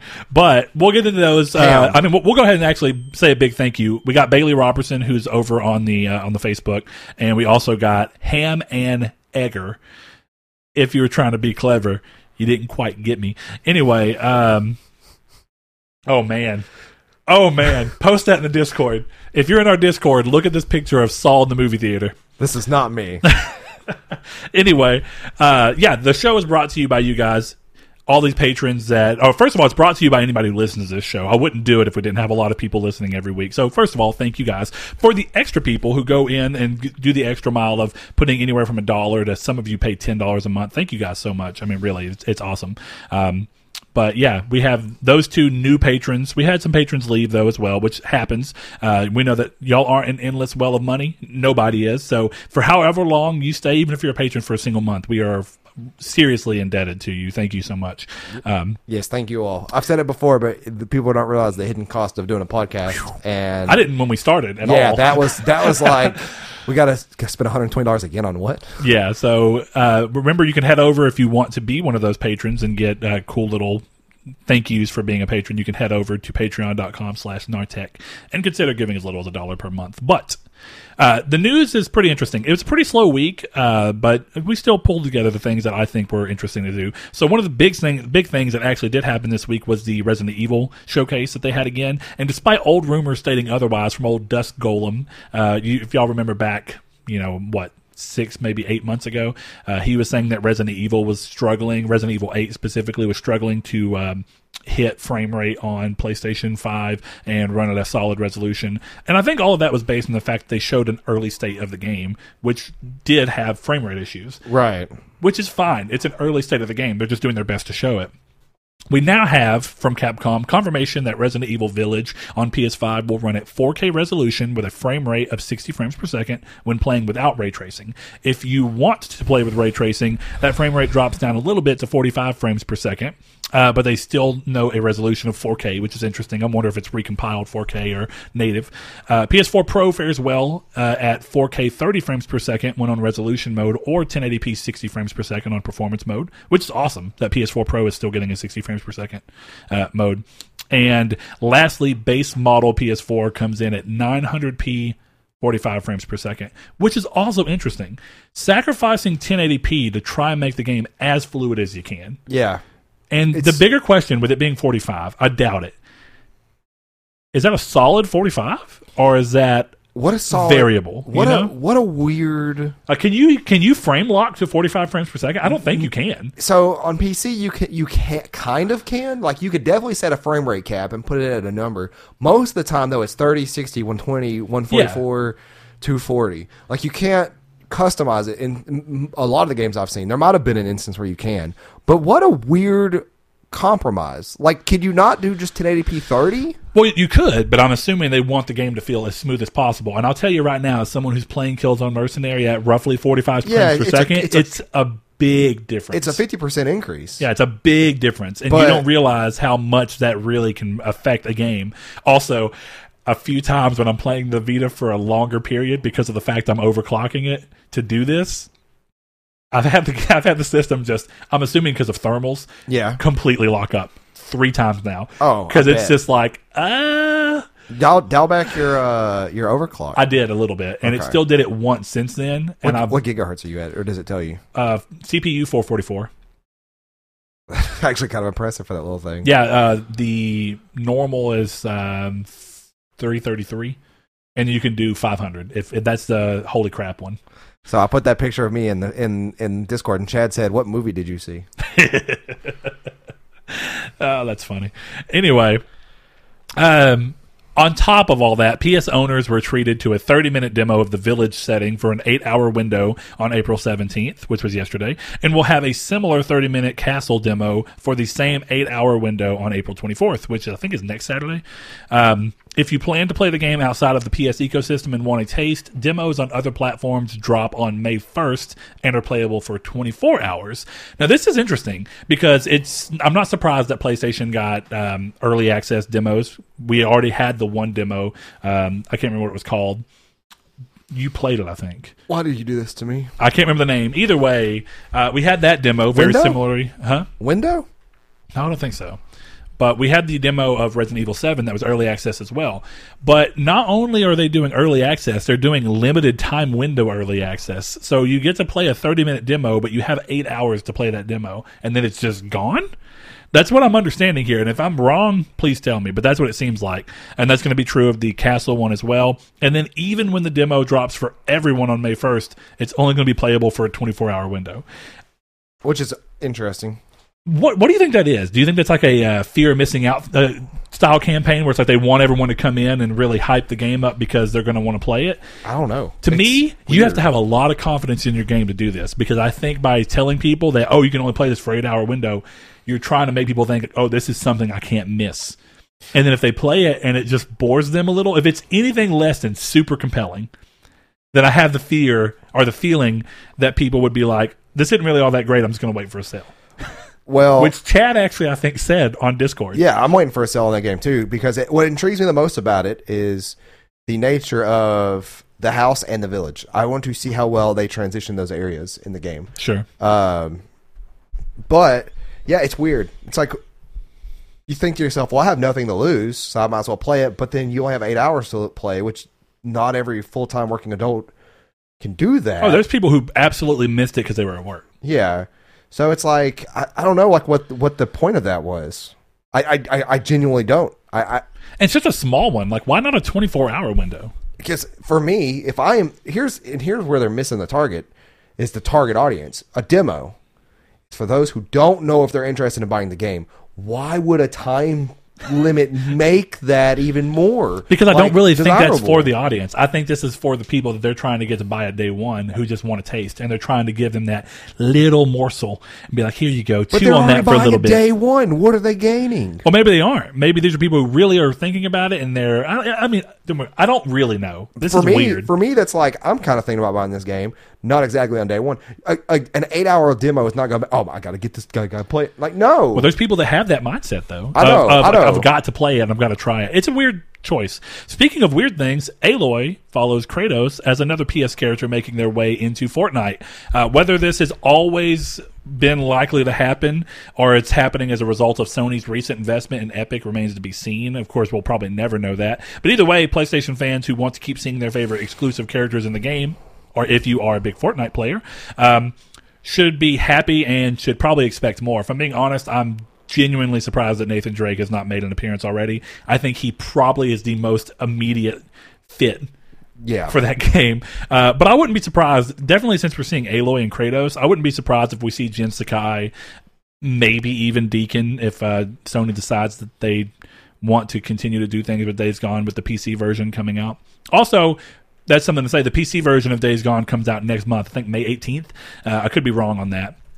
Uh, but that will be interesting to see as well. And how much do they view that market as valuable? Like, what if Days Gone sells uh, 5 million units on PC? What does that mean? Does that do they look at that and go, these are people that might have liked this game enough to buy a PS5 if we if we greenlight a sequel, let's go ahead and do it? Or do they look at that and go, these are people who played this game because it was on their platform of choice and wouldn't immediately buy a second game. So it doesn't necessarily matter in terms of greenlighting a sequel for PS5 because these are sales that may only exist on PC in I- perpetuity. I don't know. That's that's the question of the day, isn't it? Like, yeah, I'm curious the ver- the vertical slices they're looking at there. Like, how are they looking at that dollar amount, and like how much does Horizon releasing on PC affect the way they view Horizon Two as a PS5, PS4 game. Well, okay, we- and we always said this too is that uh, it's not. Uh, it's a great thing that they're getting cons- exclusives to uh, PC for people that play them, and then it's a New audience, It's yeah. an even better way to say, "Oh, this sequel's coming out. I need to buy a PS5." Why plan this the way that? Yeah, oh, dude, what a hit! What a hit for Sony to be like, oh, you know the Days Gone PC that we're coming out with. By the way, we're not doing a sequel, and I only mean that of for people who may have been interested and been like, oh, yeah, I'm gonna I'm gonna get this because there's probably a sequel coming, and I just want to play it on PC. It's a weird, regardless of whether that even existed, it's a weird PR hit that I'm sure they didn't expect right before the PC version is coming out. You know, It's just it's it's it's crazy. I think Jason Schreier really threw a wrench in the in the machine with that article. you know what the question becomes though. Huh. The game's about a month away. Is a month a long enough time for the gaming community to for their anger to be basically settled by then and then to just buy it and support all these things anyway? I mean, even if okay, so like if I've never played a game and I hear a sequel's not happening, that's not going to dissuade me from playing a game if it's already good. True. But So- it may make you go, well, do I really want to invest all this time in the first one if the second one's not happening anyway? And I think that's a person I think I think basis. honestly, I would have to look up, which is hard to do, but I'd have to look up to find out if the ending only makes sense if it sets up for a sequel. If the ending s- itself sets up for a sequel and it ends on a cliffhanger or a dime like that, then I'm like, well, you know, kind of does actually. well, it's weird. The story makes sense is, within there, itself. is there a story closure for this one game?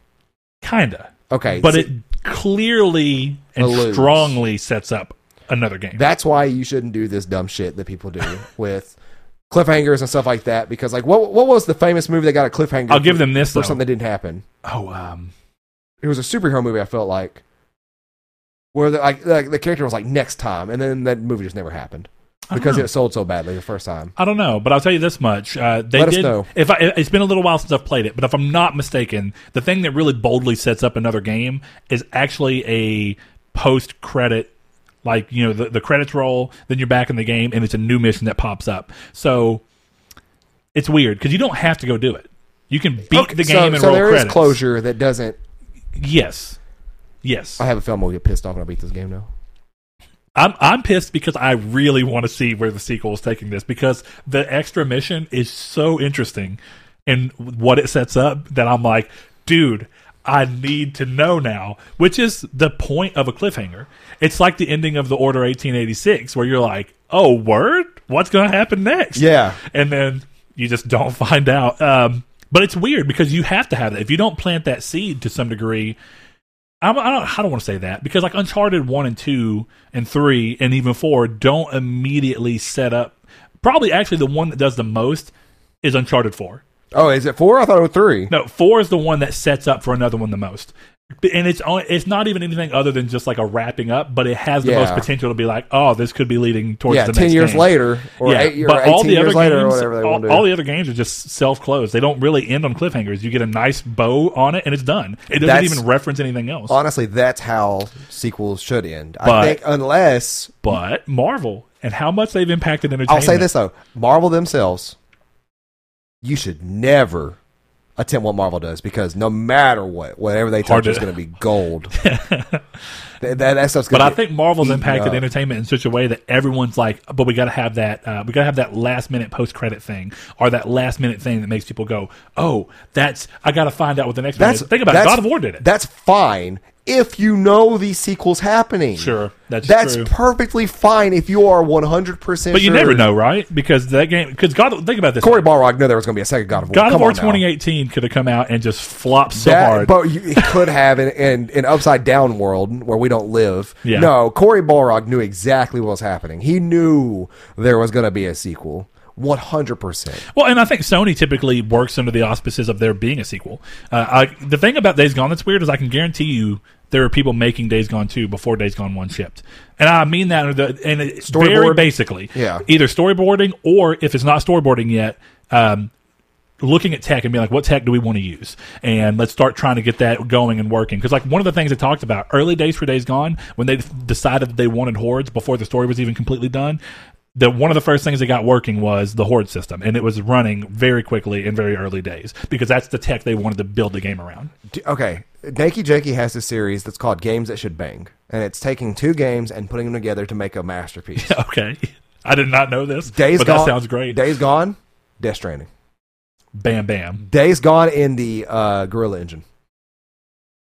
Actually, you know what's interesting? Uh, I watched both of the interviews that David Jaffe did with both um, John Garvin and Jeff Ross, uh, who are Je- Jeff Ross was the game director and John Garvin's creative director. Yeah. Now they're both gone from Bend, so that doesn't really matter anymore um, in anything. But he was just kind of talking to him about it, and uh, there was a question that someone gave of like, if you had to choose an engine for Days Gone Two, what would you have preferred to do? Unreal Engine Five. Uh, or something like Decima, and he actually said that Decima Engine. I- I he said that as as sexy as uh, Unreal Engine Five is, and that he there's a lot of cool stuff you can do. He said Decima probably would have been the better choice because it's an engine that they own, and that when things are built for it, they're going forward. Because he's talked about Unreal Engine Four and Five, and he goes when you're building a game in Unreal, you're making what you're making, and you're updating that, and then. Epic are making what they're making, and those don't always line up. So Epic's not always improving the engine for the thing you actually want to do right. and that's why you get games like uh, Batman Arkham Knight, which didn't upgrade to uh, to four because four did not include any of the special tools they had built completely around three. So like, it makes more sense for us to use our super heavily modified Unreal Engine three that we've built specific tools for than it does to go into the next version of Unreal. Right. But yeah, it would have been cool to see uh, Days Gone 2 adopt the Decima engine if that was the realm they were going to go to. But at the same time, tech debt. All the systems you built for the first game for Unreal Engine are not going to work in Decima day one. That's true. So you suddenly gain a lot more time and development because you have to rebuild these tools in Decima. I I mean, it's who knows? It, it's interesting, but why- Decima is a very pretty engine. Why is this the next news piece? Because it's important. No, it's not. In a time where censorship concerns across the industry run rampant, I mean, that's important. consoles are set to get another Leisure Suit Larry adventure as Wet Dreams Dry Twice. I love this name. Oh boy, because it's super poking fun at games already. I know. Uh, pun, uh, it comes, pun intended, to consoles on May 18th. Will its special brand of raunchy humor remain intact in the move from its PC release? Because it's already released last year on PC to PlayStation. And this is important because right now PlayStation is being, at Terrible. least from us, you know, from from internet gaming media or internet gaming cu- uh, culture, all the people who are media or not uh, are looking at their uh, what they do in terms of censorship. And a game like this seems r- easy target to be heavily censored and changed. I'm really curious to see the people who are inevitably going to do the comparison to the PC version to the PS4 version and look at what's changed and what's been flat out cut or just changed. I mean, you know, coming from the company that for whatever reason decided to put a big glare over a butt, but then also let you see a full on rough sex scene in another game. I mean, Because it's first party. But regardless, uh, that's interesting. And also, I'm gonna be honest, Leisure Suit Larry games are just funny. If you watch the trailer for this, it's hilarious. I, Yeah. I kind of half want to play it. I have never liked these games. They're all been just lame. Well, way back in the day, I actually agree, but these games have modernized pretty well with the last one, which, if you don't remember, is uh, Wet Dreams Don't Dry or whatever. It was. I don't remember the actual name, and of course, we see that played on here because this is like a sequel follow up to it.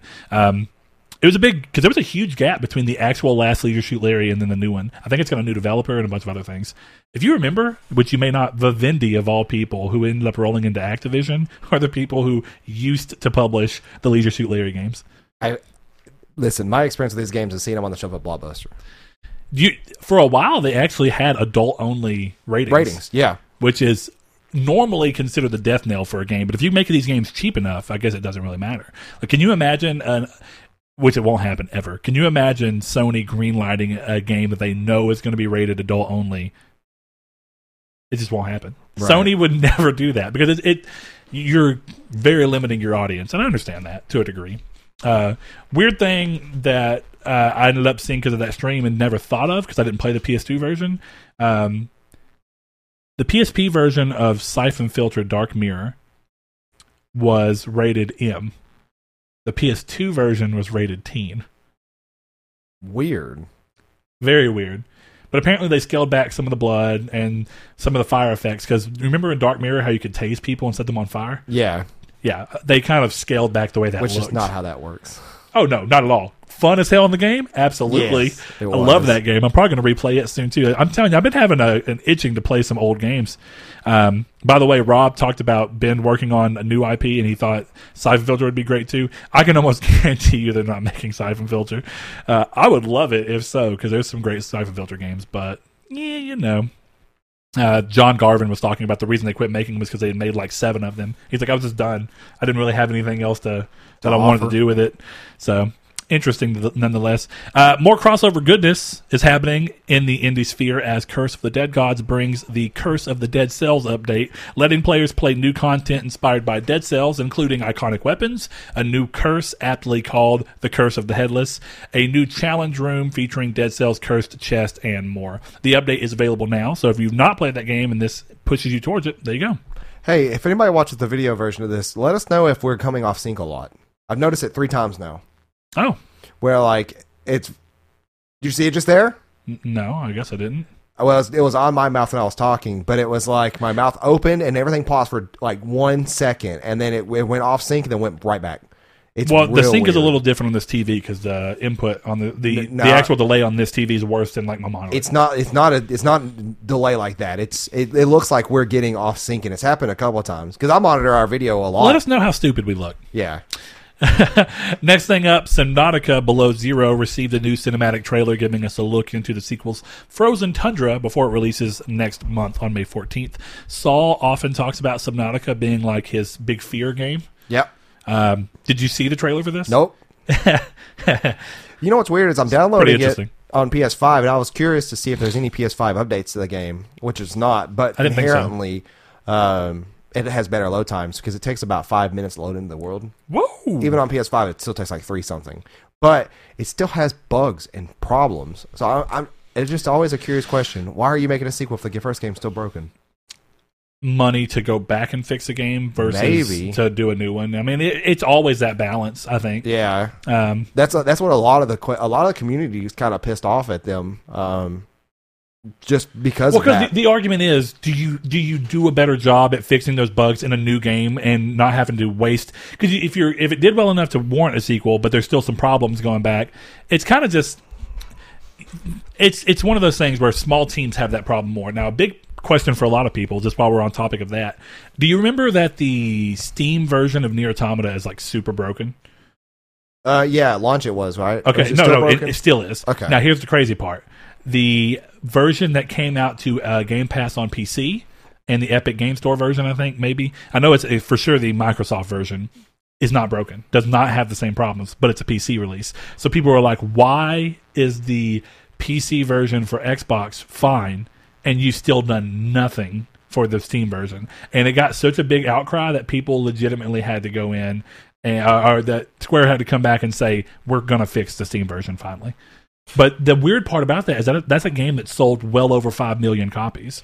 Why would you not take the budget to go back and be like, "Hey, we're going to make the actual PC version of this game work," instead of just building an entirely new version of the PC one? I think the difference with that though is is that this game was in early access for so long and then officially True, launched true, yeah. like less than two years ago. It was like a year ago, wasn't it? Like a year and a half ago, maybe. I want to say two sounds right, but it was in early access for a lot longer before that. yeah, Either way, sequel's coming, and hopefully they don't have the same problems. Right. That, that's really what it comes down to. Um, always with that, like you know, the, one of the big things about Days Gone that was impressive is that Sony did support the game. They wanted to make sure that the game was in a playable state. yeah, For yeah. everybody. and that's always Um, um, Which I will tell you, if you are interested in game development at all just weird things about how decisions are made and things that go down, both of the John Garvin and Jeff Ross interviews with Jaffe are super interesting. They're really fun to watch. They bring up a lot of things about that game and different things. One of the things being that they actually didn't know how broken the game was going to be for people because apparently it was a system by system basis. He was saying that they had a base PS4 running the game basically flawlessly. Maybe the occasional hiccup for frame rate or something, but not the issues that some people had where Yeah. like falling through the level or whatever. And he said that when they sent it out to reviewers is when that first became a thing because some reviewers could play the whole game with very little issue and some reviewers were having massive issues day one. He said the problem was is that they weren't easily rep- like replicable. It's almost like you needed to have the machine it happened on to understand why. So what they did is they went back and just made a decision to ch- break the game up into smaller data chunks so that it would seek and stream differently so that even the worst PS4 be it dust involved in it or different hardware inside as little revisions are made can run perfectly. And that kind of stuff is really interesting, but only if I guess you're really into the way that game design works because it's crazy to think that the game was working perfectly for them and not for other people. So is what it is. Uh, PS5 owners may have noticed an update for their DualSense this past week, and it appears that the update has made the controller's vibrations and more pop. you almost got me, so. When playing PS4 games through backward compatibility. By nature of the difference of the tech driving the vibration, DualSense has to use haptic motors, if you remember, to basically replicate the old rumble motors that were in the DualShock uh, 4. So now when you're playing these games, PS4 games specifically, you'll notice uh, people were talking about the Ratchet and Clank reboot, playing it, and that before this update happened, it was kind of really weak, and now it's really responsive. Um, that's one of those cool things about when tech moves over. You're trying to replicate old things. This is basically emulation of vibration through a completely different vibration method. Yeah. Um, and sometimes it's not perfect day one because you just got to do what you can. Um, now, here's something that I want to bring up. This was not in the patch notes anywhere. And this has happened so many times with Sony where they introduce features and they just don't put them in the patch notes at all. And they just want people to randomly figure it out. And I've never understood that. And this goes to talk about a lot of things. Sony right now has probably had two of the worst PR weeks for them, at least in the big gaming internet or the gaming internet sphere. And they have not said a word. They Sony just does not talk about anything ever. And I know, like they were talking, there's always that viewpoint. We've even said it ourselves. Let the things that you do speak for themselves. The PS5 spoke for itself. The games that are coming out on PS5 speak for themselves. Yeah, that's true. But dude, when you have Xbox and all these other companies being super on the nose, being like, "This is what we're doing. This is why we're doing it. This is what we want to do." Oh, you didn't like this. This is the way we feel about it, and this is what we're going to do to fix it. Um, Sony doesn't talk, and sometimes it's the right choice because I do think that sometimes people are upset about something that doesn't matter, and maybe the argument exists that the days gone stuff doesn't matter, but it is kind of like sometimes you're you're take by commenting you're starting an you're you're starting a conversation you can't win. yeah. Like you're always going to be losing no matter what you say, and maybe that's the way it goes, but. Why on something as simple as this being like, oh, by the way, now your controller on PS4 games will, will vibrate more realistically to the DualShock 4? Just tell us that. What the hell, dude? Yeah. It's it's it's I don't I don't know. It's kind of fun, I guess, but It- it's not. It is, but only for people who are actually going to bother looking at the news or screwing around on their system. Yeah. Because the only reason that you know these things is because either you experience them, like this is at least pretty easy to experience, and be like, wow, this feels different than it did last week. Also, I rolled my eyes when I turned my PS5 on to see that I have to connect a USB C con- uh, Why cable. can that not be done wirelessly? Yeah, like, that feels so weird. I was like, okay, I don't have a cable for that right now because I don't have. I, I charge it via my dock. Data can be transferred over Bluetooth. These are Bluetooth controllers. Send the Could, damn data couldn't the package. Xbox? Didn't the Xbox initially update to where you could do it wirelessly? I don't know. Day one, because You I could it's been not. so long. Day Yeah. one, you could not. I don't remember now. If th- I mean, I'll probably look and see. It's been so long since there's been one. I don't know if you have to plug it in or not. But Also, I, I just want to Bluetooth, come on, guys, I want to butt in before we get to the last thing. I'm gonna go wild today. I'm gonna try Hawaiian pizza for the first time. bro. Let's do this. I'm gonna put jalapenos on it too, though. Make it spicy, sweet, and salty. Okay. I've never tried Hawaiian pizza. I have a long time ago. Is it good? Y'all like it? So we're team Hawaiian. Oh, I mean, I don't, I don't remember if I'm being dead honest. Okay. I don't like pineapple all that much, so I want to say I also don't like Canadian bacon all that much. So I feel like Hawaiian pizza across the board. I don't like it by itself.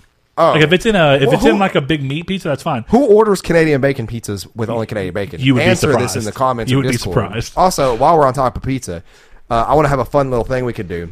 Pizza Hut only, only Pizza Hut, or only things applicable at Pizza Hut. Buy us Pizza Hut. Hit us, hit us up in Discord with your favorite wild, and I don't want somebody like, oh yeah, I get like ham and, and turkey. I want a wild pizza topping combination. I want some like you use a barbecue sauce as the sauce. You put all kinds of other toppings on there. What is your favorite custom Pizza pizza, and we We're will gonna- make them. We're gonna do so. Yeah. First of all, we always do this when we get together. So if you send us those, we will record it. We will bring the pizzas in here. We'll we'll I- record us taste testing them. We, uh, you know what could be even more fun? Live, live on Twitch, right? Blindfold taste test, and then you got to figure out. You got to give us a name of the a list of the people who who made it. We have to guess out of which one of our Discord people made this pizza. Okay, that would be fun.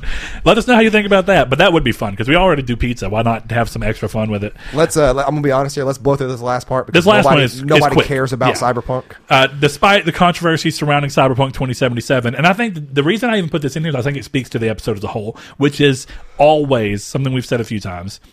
The greater gaming market is so different, and I would argue we're we the core gaming market is disconnected from the majority of the gaming market. Is all I'm saying. Yeah. And it doesn't mean that we're always wrong or they're always right or anything like that. But despite the controversy surrounding Cyberpunk 2077 across gaming communities on social media, CD Projekt Red posted record sales revenues of 562 million, more than four times what the company reported in 2019, and more than two and a half times their previous record of 210 million in 2015, alongside the launch of Witcher 3. A bottom line record was also set with a net profit of 303 million, again more than tripling the 2015 record of 89.8 million. All this from Cyberpunk, a game that released in December and had a very limited time on the market to make these gains when compared to The Witcher 3, which released in May of 2015 and had months and months to sell to make the numbers that they got that year that's a big thing because I think a lot of people, if you look at gaming media and, and, and social media around gaming, you would have thought that CD Projekt Red was in trouble right now. And it turns out the reality is no. This game, even without being on the PS uh, Digital store, store. is still sold well enough that they've made more money than they've ever made. So I think that there's a good reason behind this, and that's because people with high end PCs didn't have problems with this game as much. And Stadia got surprisingly, Cyberpunk was a big Stadia game. Who was it that was just talking to us about Stadia? Rob Henry. Yeah, okay. And he actually said he got the one with Cyberpunk. And I know a lot of people said if you don't have the money, and definitely right now, it's hard to build a big gaming PC that's powerful. If you don't have Yeah, it, the best, the, the next best thing was Stadia. That makes sense because it's. I mean, It was stable and it had a lot of the graphical features, not all of them, but a lot of them. Um, because you. I want to figure. I wonder if Stadia has DSLL. You know, I don't know actually. It would make sense if it did. Uh, I think that Stadia didn't have ray tracing. It may now, but it didn't at launch for sure. So, I mean, I don't think. It either does. way, it's interesting to say this game did really well. Now, if you remember, I want to say that this game before it even released had eight million pre-orders. which is wild. That's huge. Man, is that huge. And I know that the budget for Cyberpunk was probably big. How big? It's hard to say. It's cheaper to make games in certain areas. This is a smaller team, a smaller studio in all reality. Um, because I'm sure that some people would say record sales of 562 million doesn't sound like a lot. That's a lot of money in a single year. When I wouldn't be surprised if the overall budget of um, Cyberpunk was less than 200 million and i mean it's probably i would really be curious to see what the budget is we'll probably never know um, but with them being a smaller place and the way they are um, it wouldn't surprise me if the budget was even closer to 100 million which some of these big games like the last of us 2 from what people are saying people in the industry who have some connections they're hearing up to about 200 million for a game which is a, a lot of money Yeah, um, it's. I mean, it's crazy, but like at the same time, I think that the core group of gamers, the this, that sounds so cringy to just say, but the core group of gamers who are in and out of news all day, all day, every day, who are putting in forty hours of games every two weeks or so, you know, I think that that's where you know, like what Brett was saying, is how it is kind of disconnected, but at the same time, I think that's the most important ones because typically,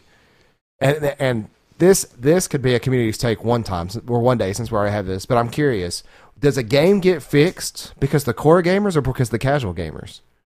It, really is the That's a, yeah, because I you would think a casual gamer would either accept the game for the bugs or not play it Yeah, Because casual they're gamers don't as, care They're not in the news the same about way. 30 versus 60 or, or frame rate drops or You know what I think it probably is. The the answer is probably that it's somewhere in the middle. But what's the what's, What's the, the- heavier split? yeah, what's the like what's the there? 60-40 or 70-30? What is it? Yeah. uh, and is it more heavily leaned towards the casuals because you want them to see your name and be like, oh, the next game will be even better. Because like you know you have just as much reason to satiate the people who are yelling at you potentially or just vocally complaining that there's an issue.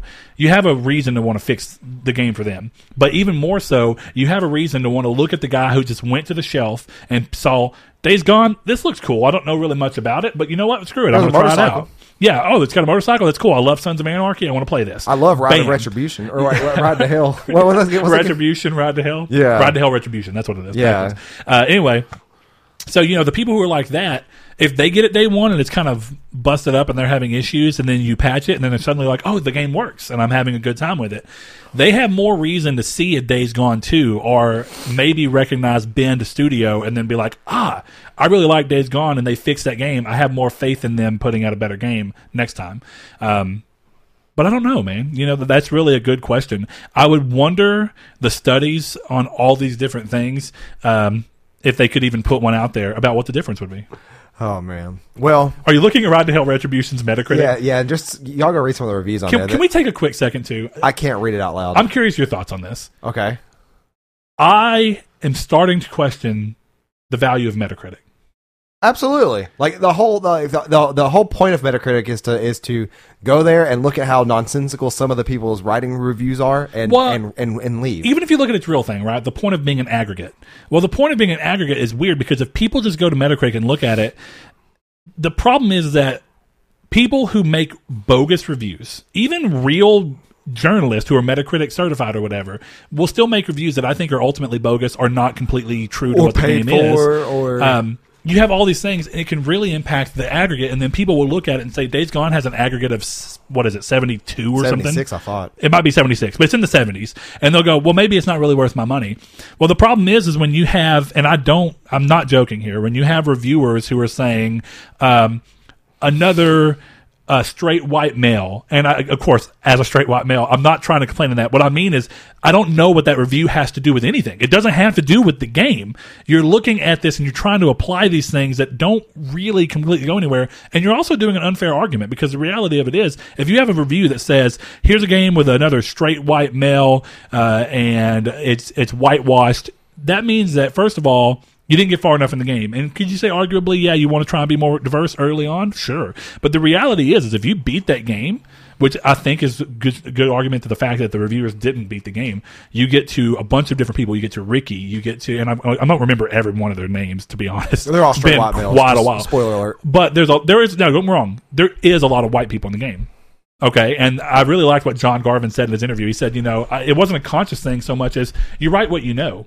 He's like, you know, and what I know is the experience of being a, a white man. It goes, it wasn't purposeful as much as it just kind of happened. But at the same time, we have women who are his, of Hispanic descent. There's a lesbian relationship in that game. Uh, there's a black military leader in that game. So these things happen. So what are you doing there, buddy?